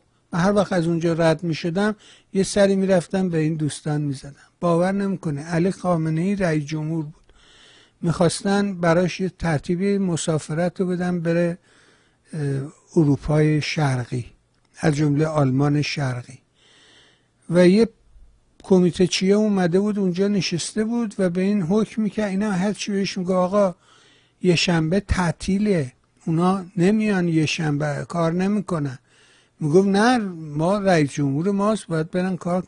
یعنی از همون اول اینا رفتن تو وزارت خارجه و همه نظام رو به هم زدن. بفرمایید این نقل خاطره بود، گفتم اینو گفته بود. بله. در صورت اینا اجلاس داووس، خب میدونید خیلی اجلاس مهمیه، بسیاری از سال منصبان حالا سیاسی حتی امنیتی اقتصادی میان اونجا و اصلا یه درآمد عجیب و غریبی به لحاظ اقتصادی برای خود سوئیس داره. ملاحظه کنید مثل یه چاه نفت میمونه برای سوئیس خود همین اجلاس داووس، جدا از اعتباری که براش میاره به لحاظ اقتصادی هم خیلی مهمه و خب میبینیم اگه مهم نبود که این همه رؤسای جمهور اونجا نمیرفتن، این همه سیاستمدارا اونجا نمیرفتن، این همه بانکدارا اقتصاد مردان اقتصادی دنیا یا کسایی که در واقع صاحب بزرگترین برندهای تجاری دنیا هستن که اونجا نمیرفتن که. پس بنابراین یه مجمعیه که همه چیز رو در بر داره.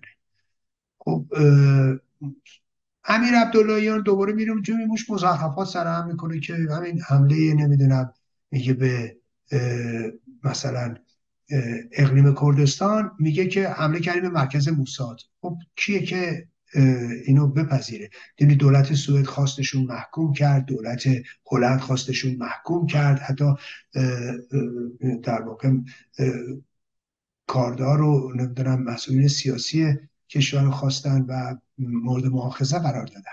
ببینید خوبی که کاملا مشخصه که دنیا طرف بر حرف اینا خورد نمیکنه، ولی از اون طرف رئیس جمهور اسرائیل اسحاق هرتسوگ او مطرح میکنه که باید یک ائتلاف بین‌المللی علیه رژیم باشه. به نظر من این مهمه. من امیدوارم یک ائتلاف بین‌المللی تشکیل بشه و جهان به این مسئله برسه، سیاستمداران به این مسئله برسن که نظام نکبت اسلامی یک غده سرطانی است و این غده سرطانی رو بایستی برش دارد. ببینید حالا اون که گفتید چرا نمیدونم مسیح علینژاد نازنین بریادی و همسالهان نیستن، نه ببینید آقای بهبانی اینا سال قبل هم نباید میبودن، سال قبل هم نبودن، ولی این اجلاس ها یه سوراخ‌های همیشه داره. من چون خودم تو خیلی جاها حضور داشتم میدونم از خیلی میتونی حفره ها استفاده کنید و این جاها برید. مسیح علینژاد و همسالهان میتونن از این حفره ها استفاده کرده باشن، مثلا تحت عنوان خبرنگار یکی پولشونو داشته داده باشه، بعد من خبرنگار صدای آمریکا هستم، بعد یکی پولشونو بده هزینهشونو بده مثلا میتونه بره اونجا. ملاحظه میکنید کافی یکی اکریدیتش کنه میتونه بره، خیلی ساده است. اینجوری نیستش که دارای شأن و شأن مثلا اجلاس داووس هستش، نه. خب یعنی کافیه که شما رو اکریدیت کنه، از یه جای اکریدیت بشید، یه جا شما رو معرفی کنن، به یه بهانه شما بری اونجا، از یه سوراخی استفاده کنی بری اونجا. اینا پارسال خب خیلی‌ها که نمیدونن فکر میکنن چه اهمیتی مسیح علینژاد رفته داووس، او مثلا میخوام بگم رئیس جمهور فلان اینا. نه نه بابا، شما که باید بدونی اون با چه ترفندی رفته اونجا.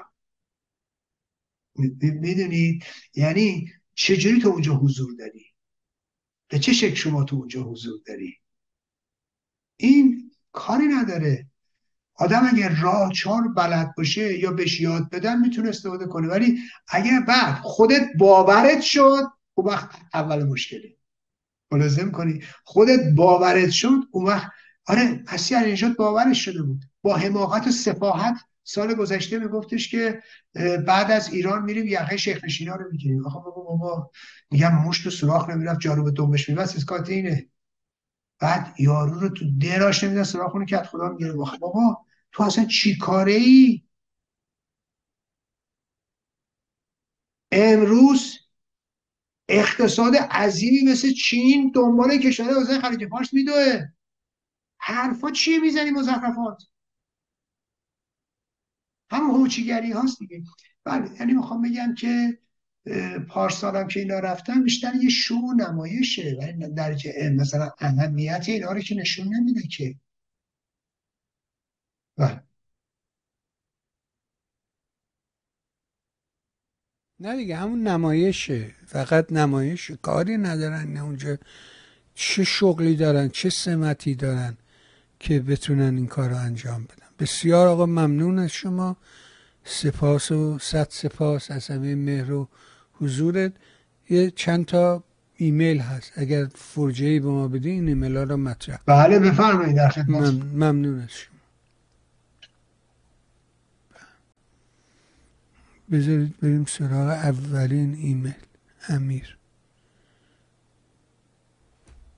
میپرسه که آیا شما کتاب شمارش معکوس تیمرمن رو که ادعاهای در مورد شاهزاده رضا پهلوی و سیاهی دارد رو دیده اید یا خوانده اید؟ نظرتون چیه؟ من نه، من این کتاب رو ندیدم و نخوندم و از شخصیت تیمرمن هم مطلقا خوشم نمیاد. خب بسیار، و اساساً با یه آدم بی شخصیتی مثل تیمرمن آبم توی جوب نمیاد. حالا نمیدونم ایشون چی نوشته یا چی گفته راجع به شاهزاده رضا پهلوی یا هر کسی دیگه، فرق نمی‌کنه. من اساساً از این جور آدم‌ها و از تیپ تیمرمن خوشم نمیاد. بله، عرضم به حضور شما که بی جی میپرسه که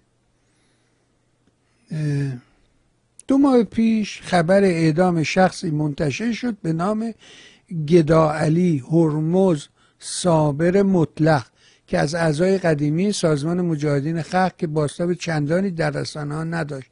میخواهم بدانم آقای مصداقی از این شخص و دلیل اعدامش اطلاعی دارند یا خیر؟ نه، ولی در ارتباط با سازمان مجاهدین کسی اعدام نشه. بله، اساساً علیرغم همه تبلیغاتی که رجبی و فرقه رجبی میکنن، رژیم اسلامی فقط از این سازمان و از نام این سازمان سوء استفاده میکنه برای سرکوب جنبش مردم، وگرنه هیچ مشکلی با این سازمان نداره تقریبا. ببینید در طول شش تا اول آخر اول هفتادش تقریبا میتونم بگم بیست و هفت ساله، ببینید بیست و هفت ساله که رژیم فقط شش تا مجاهد اعدام کرد، شش تا در عرض بیست و هفت سال. از این شش نفر سه تاش چهار تاش زندانی دهه شصتن، سه تا که الان اول صحبتم اسم آوردم در سال هشتاد و نه اعدام کردن: آقای جعفر کاظمی، محمد حاج آقایی، علی سارمی، بعدش هم غلامرضا خسروی رو اعدام کردن، یعنی چهار تا. دو تا هم اعدام شدن، یکیش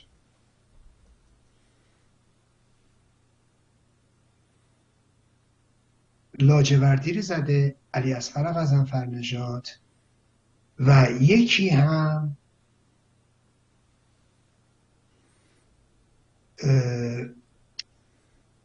توی بمبگذاری کرده توی دادستان.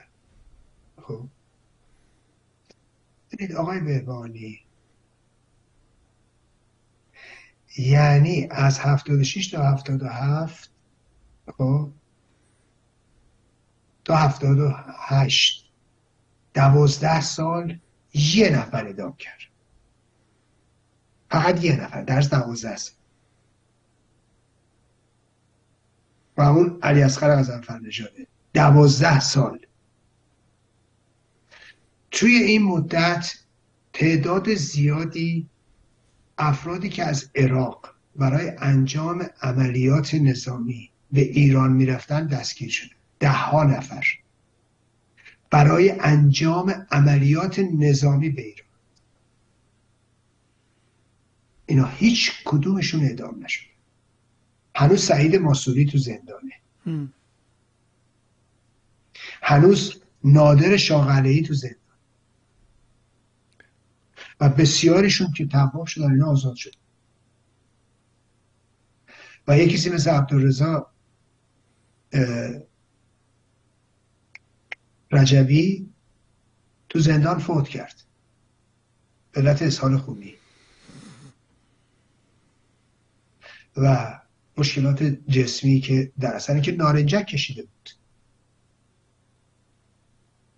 پس نظام اسلامی هیچ مشکلی با مجاهدین نداره.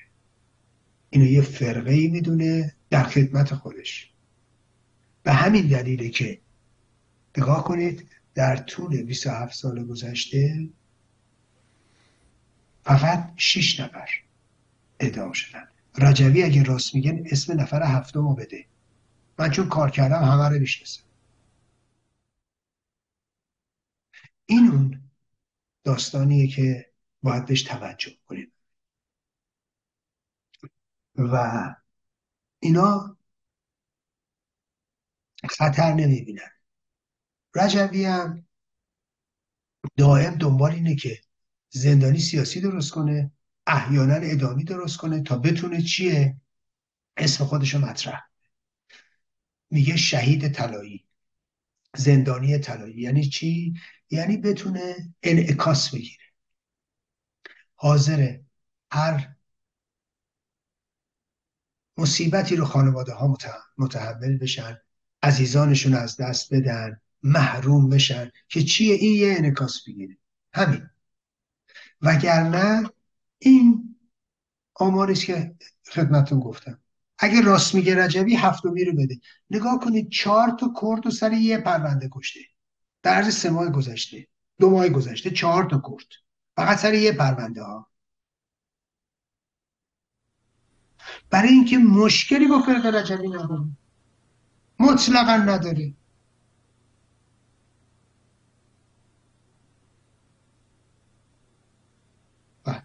پاسکاری میکنن با هم دیگه به نفعش. بالاخره تو این حلقه این هسته. یه نکته شما تو فرمایشت بود راجع به همین فراخوان شاهزاده رضا پهلوی یا مثلا خمینی در اون سالها. ما میبینیم که در تایید فرمایش شما میبینیم که حتی جمهوری اسلامی فیلم هایی رو تهیه میکنه، در تلویزیون پخش میکنه در مبنای این دروغ که بله همه ایران از سال چهل و دو به بعد و حتی پیش از اون، نمیدونم بعد از مرگ آیت الله بروجردی، همه در تقلان که آقای خمینی رو به جای آقای بروجردی بشون، در حالی که آقای خمینی اصلا در اون حد و اندازه نبود. اون تا همون سالها فقط حاج آقا روح الله شناخته میشد، هیچ وقت آیت الله کسی اون رو خطاب نکرد. و میبینیم که این فیلم ها رو درست میکنن، یا مثلا فیلم هایی رو درست میکنن راجب مجاهدین مثل ماجرای نیمروز و اینها. فکر میکنین اینا واقعا کاربرد داره؟ یعنی مردم باور میکنن این حرفایی که اینا میزنن؟ خودت چی هست؟ چیه؟ ببینید آقای بهبهانی بالاخره این در واقع تلاش میکنن برای تاریخ سازی و تلاش میکنن برای اینکه روایت خودشون از تاریخ رو به خورد جامعه بدن.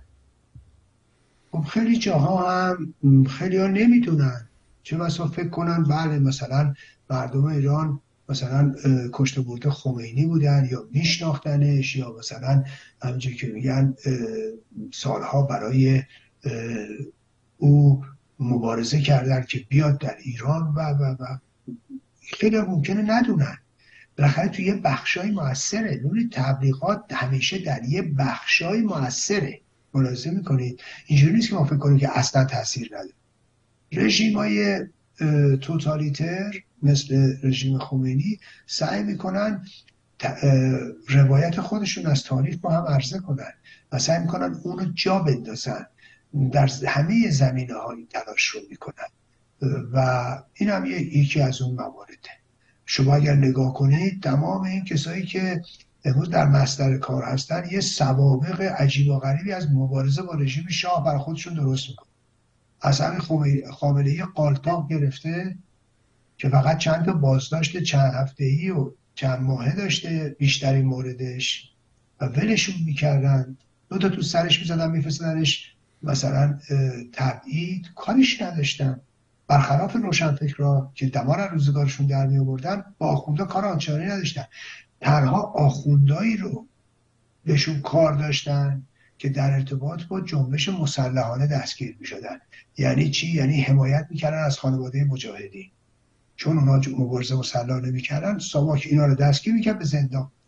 رفسنجانی جرمشین بود، ربانی امنشی جرمشین بود، داود. ببینید مهدوی کنی جرمشین بود. هر کسی که در ارتباط با زمان شاه غالبا غالبا دستگیر میشدن و زندانی میشدن یه جرم، منتظری هم جرمشین بود، یه جرم اینجوری داشتن، وگرنه تبدیلشون میکرد، وگرنه یه مثلا بازداشتشون میکردن، یه ازشون یه غلطنامه میگرفتن ولشون میکردن. ملاحظه میکنید. و ولی در ارتباط با جنبش مسلحانه ممکن به زندان میفتن. اینه که حالا شما برید نگاه کنید هر کدوم بر خودشون سابقه میتراشن. من کتابای اینا رو غالبا میخونم، مثلا یه آدمایی مثل قدیریان، معاون لاجوردی، این یه سمسار بود، یه عطار بود تو بازار و سمسار تو که مسعدی، دنبال زندگیش و کارش و درآمدش و شغلش و هر روزم داشت گسترش پیدا می‌کرد و ثروتمندتر می‌شدن. شاید عطار تو بازار رسیده بود خونه‌اش تو قلهک. اما در سایه پیشرفت‌های اقتصادی دهه چهل و پنجاه یه شاگرد بازاری بود دیگه، هیچی هم نداشت، ولی رسید میگم به خونه قلهک و زندگی و فلان و اینا. نگاه کنید یک سابقه برای خودش تراشیده که بیا و ببین چه مبارزی بوده، این کتاب براشون درست میکنن. یا شما برید نگاه کنید یه آدمی مثل اون یارو علی محمد بشارتی که ساواکی بود، یعنی شده بود منبع ساواک، اه، یک کد رمزی داشت و اینکه آزاد بشه بره تو گروه‌های سیاسی دیگه. حالا ببین آزاد شده چه میکنه، چه قهرمانی از خودش ساخته. اونای دیگه همه همینطور، بسیاریشون که سوابق حتی سیاهی هم داشتن برای خودشون سوابق انقلابی درست کردن. خب این روایتی است که میکنن دیگه، هم پول دستشونه، امکانات دستشونه. نکته مهمی بود امروز به نظر یکی از برنامه‌های خوب، همیشه خوبه ولی این یکی به نظرم یه برنامه استثناء بود، اونجایی که میگی که فکر کن یه پیرمردی در سن هشتاد چند سالگی توی اتاقی باشه که بالا سرش تق تق تق تق تق صدای مسلسل اعدام بیاد و این اصلا ککش نگزه. اصلا نمیشه تصور کرد، نمیشه باور کرد چطوری ممکنه. بهار اما می‌نویسه که همه می‌دونیم که آرزوی میلیون‌ها ایرانی رهایی از دست رژیم خونخوار اسلامی و از بین رفتن نماد اصلی آن یعنی ولایت فقیه و شخص خود خامنه‌ای میباشد، در حالی که بارها گفته شده باید سر ما را در تهران و در بیت رهبری زد. آیا فکر می‌کنی سازمان‌های اطلاعاتی و امنیتی کشورهای دنیا چنان توانایی را دارند که از مکان دقیق او باخبر شوند، چرا که میدانیم اعلام اقامت او در بیت رهبری به سادگی میتواند برای ردگم کردن و به بیراه بردن کسانی باشد که سعی برای از بین بردن او دارند. یعنی میگه مثلا این جاش قلابیه که میگن بیت رهبری. نظر شما رو پرسید. اول از اون که ایشون صد درصد در بیت رهبری هستن و در اونجا زندگی میکنن، ایام خیلی محدودی رو ممکنه بره سفر، ممکنه بره یه ایداغات به آب هوا عوض کنن، میرن و اینا جای مخفی نیست و برای همه روشنه. و در ثانی زدن بیت رهبری به مفهوم این نیست که خود خامنه‌ای رو بزنن و بکشنش. همین که شما تهدید بکنید و همین که بیت رو بزنید صرف نظر از که چه اتفاقی در اونجا میفته، این یک تحقیر عظیم بزرگه و در واقع این اون چیزیست که بایستی صورت میگیره. اول تهدید و بعد اجرا. یعنی باید رژیم رو سر جاش خوابون، صرف نظر از که اصلا چه اتفاق اونجا میفته، اصلا حالا دقیق به خود خامنه‌ای میخوره یا نمیخوره اون یه بحث ثانویه. ولی این که آقا ما اینجا رو خواهیم زد، مثل همون کاری که در ارتباط با قذافی کردم، وقتی قذافی رو زدن که نرفتن خود قذافی کشته بشه که، یا در واقع مراکزی رو در عراق می‌زدن که مستقیما خود صدام هدف قرار نمی‌گرفت که. در اینجا هم در واقع تهدید میتونه بشه و میتونه حتی شخص خود خامنه‌ای هدف قرار بگیره. یعنی باید باید گفته بشه که تعارف نخواهیم داشت. یعنی اون چیزی که مهمه. ملاحظه می‌کنید غرب قاطعیت خودش رو نشون بده و اینکه تحمل نمیکنه بی‌ثباتی رو در منطقه، تحمل نمیکنه گروگانگیری و تحمل نمیکنه حمله به نیروهاش رو و تحمل نمیکنه شرارت رو. این نظر من.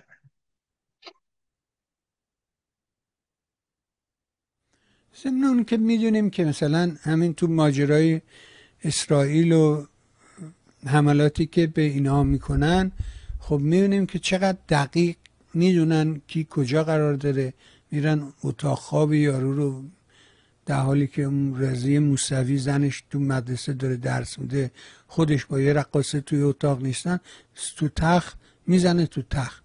یا فرض کنید که اون ماشین رو وسط خیابون دنبال میکنه، تق همون یه دونه ماشین رو هدف قرار میده. بنابراین اونا یقینا به باور من اشراف اطلاعاتی دارن. اما مهدی می نویسه که از آقای مصداقی می توانید این سؤال را مطرح کنید که اگر پنج هزار تا ده هزار نفر هموطن بدون شعار و سکوت در کنار خانواده قبانلو بود و در جلوی زندان قزلحصار، امکان جلوگیری یا تأخیر در قتل این هموطن نمیشد؟ در مورد قبادلو میپرسه. بله. خب اول سوال سوال این مطرح میشه چرا خود ایشون نرفتن؟ بالاخره هر کسی یه دلیلی داره دیگه. اولا یک. در سال پنج هزار تا چجوری میخوان جمع بشن؟ کی میخواد جمعشون کنه؟ اصلا کی میدونه کی میخوان اعدام کنن؟ اصلا کی میدونه کی تصمیم میگیرن؟ اصلا چه ساعتی تصمیم میگیرن؟ کی اجرا میکنن؟ دوستان دنباله اگر مگرها نرید. آدم نگید من چون خارجم نمیتونستم برم، اگه ایرانم بودی نمیرفتید. خب طبیعیه. نه اینکه انتظاری داشته باشین چون حتما چرا, چرا نمیرفتی. نه، اولا کی بری، چه ساعتی بری، چه جوری بری. خب. نگاه کنید از این حرفا، این حرفا ببینید بی‌معنیه. طرف پارسال اون موقع که یادتون آقای بهبانی حمله میشد به مدارس دخترونه، یه عده میادن میگفتن آو چرا این خانواده ها نمیروند در مدارس بحث بنشینن. اصلا معلوم نیست کدوم مدرسه میخوان حمله کنن. یک دو، پدر کار داره، مادر کار داره، نونآور خونه است، کارمنده، مگه میتونه کارش بر کنه بره بشینه تو مدرسه که ممکنه مدرسه بچه‌مو بزنن؟ کی، کدوم روز، کدوم ساعت، کدوم مدرسه؟ مگه برنامه میدم؟ چجوری امکان پذیر همچین چیز؟ نه این مادران مثلا بیخیال، کدوم مادر بیخیال؟ بنده مادرم، من زندانی بودم، مادرها چرا، مادرم چیکار می‌خواست زندگی خودشو با بچه دیگه‌شو مختل بکنه به خاطر من؟ بعد چطوری؟ بعد چه جوری؟ فکر کن دارن همین پنج هزار تا ده هزار تا سرکار میگید. این چه جوری؟ مگه اطلاع مگه اطلاعی داده بودن؟ مگه کسی میدونه چه ساعتیه؟ مگه میدونه کی میخوان اعدام کنن؟ مگه مگه میشد؟ تازه پنج هزار تا برن، مگه مگه نمیتونن اعدام کنن؟ این حرفا چیه؟ ببینید دوستان عزیز، دنبال این طرح‌های اینچنانی نرید. اگه خواستید برید، اول فکر کنید خودم میکردم، خودم میرم، خودم میتونم برم. بعد برفرض امروز نکردم، شما برگشتید خونتون فردا کردن، وقت چی؟ فردا هم رفتید دو روز نکردن، گفتن آقا نه خبری نیست، بعد شما اومدید خونتون روز سوم کردن. دوست عزیز ببینید، باید فکری کرد، باید طرحی گفت، باید برنامه‌ای رو کرد که قابل اجرا باشه. اگه قرار باشه ده هزار نفر را بیفتن برن توی در خونه یا دم در یه زندان جلوی اعدام یه نفره بگیرن، قربون شکل دقیق قرار بشه اینجوری آدم جمع بشه، برو بگو خب آقا پنج میلیون جمع بشید بیت رهبری رو جارو کنید بره، کاری نداره که. اون که انگیزش بیشتر باید باشه که این ده هزار تا که میخوان اینجا جمع شن، او آقا مثلا کاری نداره، برید ببینید مردم ایران چقدرشون علیه حجابن، فردا بی حجابا همه بیان تو خیابون، فردا بی حجابا همه بیان تو میدون آزادی. چه جوری بیاد؟ کی دعوت کنه؟ کی میتونه بیاد؟ چند نفر میتونن بیاد؟ چند تا زمینه اجرایی داره اینو طرها؟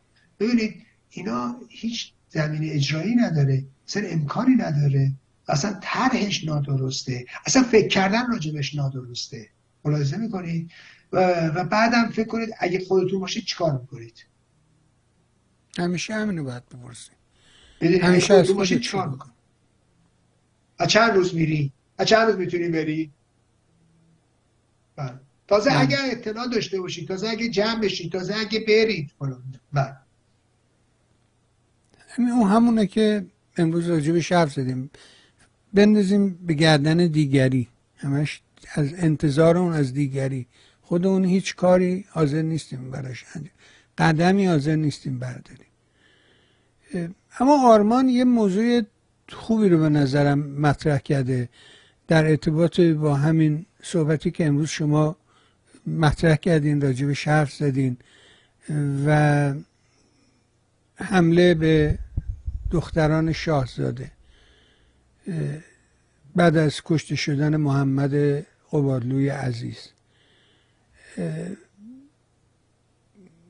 و نوشته که بعد از اعتراض از طرف گروه‌های جمهوری اسلامی و تیم خانم مسیح علینژاد و چپ‌ها این پست پاک شد. سوال من اینه، مگه این نیست که ما فرهنگ ماتم و عزار رو باهاش باید مبارزه کنیم و یکی از راه‌های مبارزه با این شادی است؟ پس چرا اینها با شادی مخالفن؟ بله اینی که توضیح دادم تو همون عرایز خودم توضیح دادم، گفتم ما که در واقع میبایستی شادی رو پاس بداریم و این خب خیلی طبیعیه. بودم فرهنگ روز و عزا رو باید کنار گذاشت. تازه اگر کسی این کار رو بکنه هیچ اشکاری نداره، ولی در هر صورت نکردن.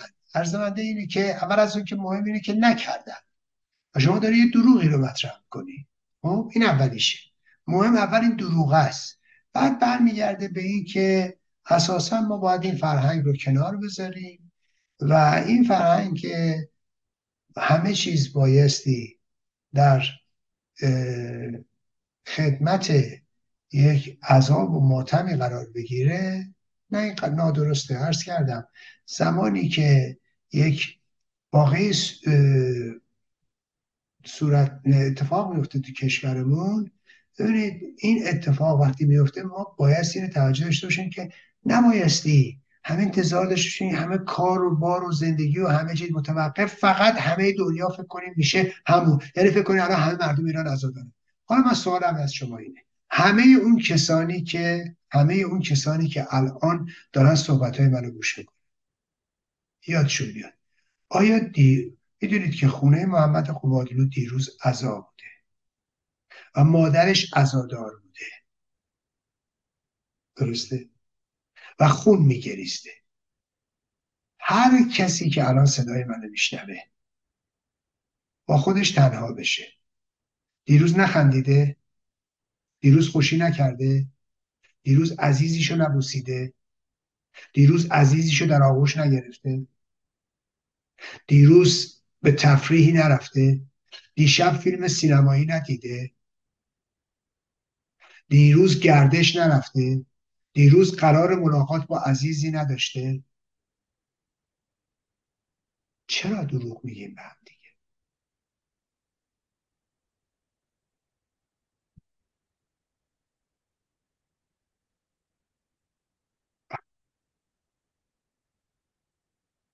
ممنون از شما. بله، بابک هم یکی دو تا ایمیل فرستاده در رابطه با آقای مهدی نصیری و مناظرش با جهانبخش محبینیا، و نکته ای رو که توی این چند تا ایمیلش مطرح کرده چکیدش اینه که اون نگاهش به بیرون و اپوزیسیون آینده ایران و ظاهرا شخص شاهزاده داره، و البته اونجا مؤکداً میگه که سازمان مجاهدین رو به عنوان اپوزیسیون دموکرات نمیشناسه و میگه اونا از این کاتگوری در حقیقت بیرونن. این هم مجموعه این ایمیل ها بود. اگر پاسخی دارید، فرمایشی دارید، بفرمایید. بله، من اینو هفته قبل توضیح دادم، مفصل مبسوط راجبش هفته قبل صحبت کردم. خود موازهی که آقای مهدی نصیری میگیرن از نظر من موازه مثبتیه. ایشون هم رو به جلو اومده. اگه یادمون باشه ایشون نماینده خامنه‌ای تو روزنامه کیهان بوده، بعد ایشون روحانی بوده، تو حوزه بوده، تو بحث‌های فلسفی بوده و نشریه صبح داشته، ضد اصلاح طلبا بوده، از اون موازه سوپر به اصطلاح خامنه‌ای چی داشته و همه اینا. امروز موازه درستی داره، نسبی، و داره حرکت رو به جلو میکنه. باید این موضوع تقویت شه. بله، من هم صحبت ایشون رو گوش کردم. از نظر من صحبت ایشون هم نوعی تابو شکنیه، چون یه بحثی رو مطرح میکنه. اولا بحث فروپاشی نظام رو میگه که دفعه قبل گفتم من نظام خودش نمیفته، من با این مخالفم. نظام فرو نمیپاشه، باید فرو بپاشونیمش. بین اینا دو تا فاصله است. بین این دفعه قبل اینو عرض کردم، ولی در هر صورت ایشون به بعد از نظام داره فکر میکنه و همین که به بعد از این نظام داره فکر میکنه مثبته، و همین که توضیح میده که میتونه مشروطه خواهان راجبشون صحبت میکنه. به نظر من نگاه مثبتیه، و از نظر من تصور من اینه که مجاهدین هیچ جایی نباید در جنبش داشته باشن. یه نیروی به شدت خطرناکه، توتالیتره و ارتجاع مغلوبه و با رژیم حاکم فرقی نمیکنه.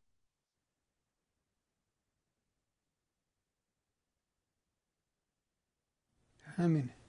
آقا بسیار ممنون، سپاس و صد سپاس از همه مهر و حضورت. یه بار دیگه صمیمانه ازت تشکر میکنم و و مثل همیشه برای خودت، عزیزانت، خانواده محترم و گرانقدر، همسر نازنین و بزرگوار، آرزوی بهترین دارم تا فرصت دیگر و گفتگو دیگر. و سپاسگزارم که به راستی این فرجه رو در اختیار ما قرار میدی که چند ساعتی در خدمتت باشیم و همه پرسش‌ها رو بتونیم مطرح کنیم. بازم از شما ممنون.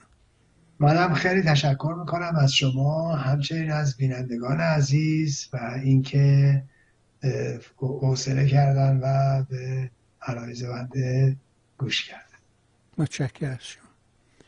دوستان، من فقط یه خواهشی ازتون دارم و اونه که این کتاب ها رو حتما تهیه کنید، خصوصا اون کتاب های انگلیسی رو بگیرید و به دوستانتون، به همکارانتون بدید. اگر مشکلی دارید در ارتباط با تهیه کتاب‌ها، ایمیلی به من بزنید. من حتما اگر بتوانم، چون من یه چند مجموعه رو اینجا دارم، اگه من داشته باشم که خودم تقدیمتون میکنم، اگر نه که ارتباط شما رو با آقای مصداقی یقینا برقرار میکنم. خودتونم میتونید به آدرس ایمیل ایشون که همیشه روی صفحه هست مراجعه کنید و مستقیما باهاش گپ و گفتگو داشته باشید و ولی کتابا رو حتما تهیه کن. از حمایت مالی ما رو محروم نکنید. یه بار دیگه میگم که ما خوشبختانه تونستیم که همه این سایت و نمیدونم برنامه ها رو برگردونیم به روال عادی. اگر مشکلی میبینید حتما ما رو در جریان قرار بدهید. روی روکو همون اگر میان تیوی رو داشتید که دارید، اگر ندارید روی روکو حتما شبکه میهن رو اپشو قرار بدید که بتونید روی صفحه تلویزیونتون هم برنامه ها رو ببینید. متشکرم از شما.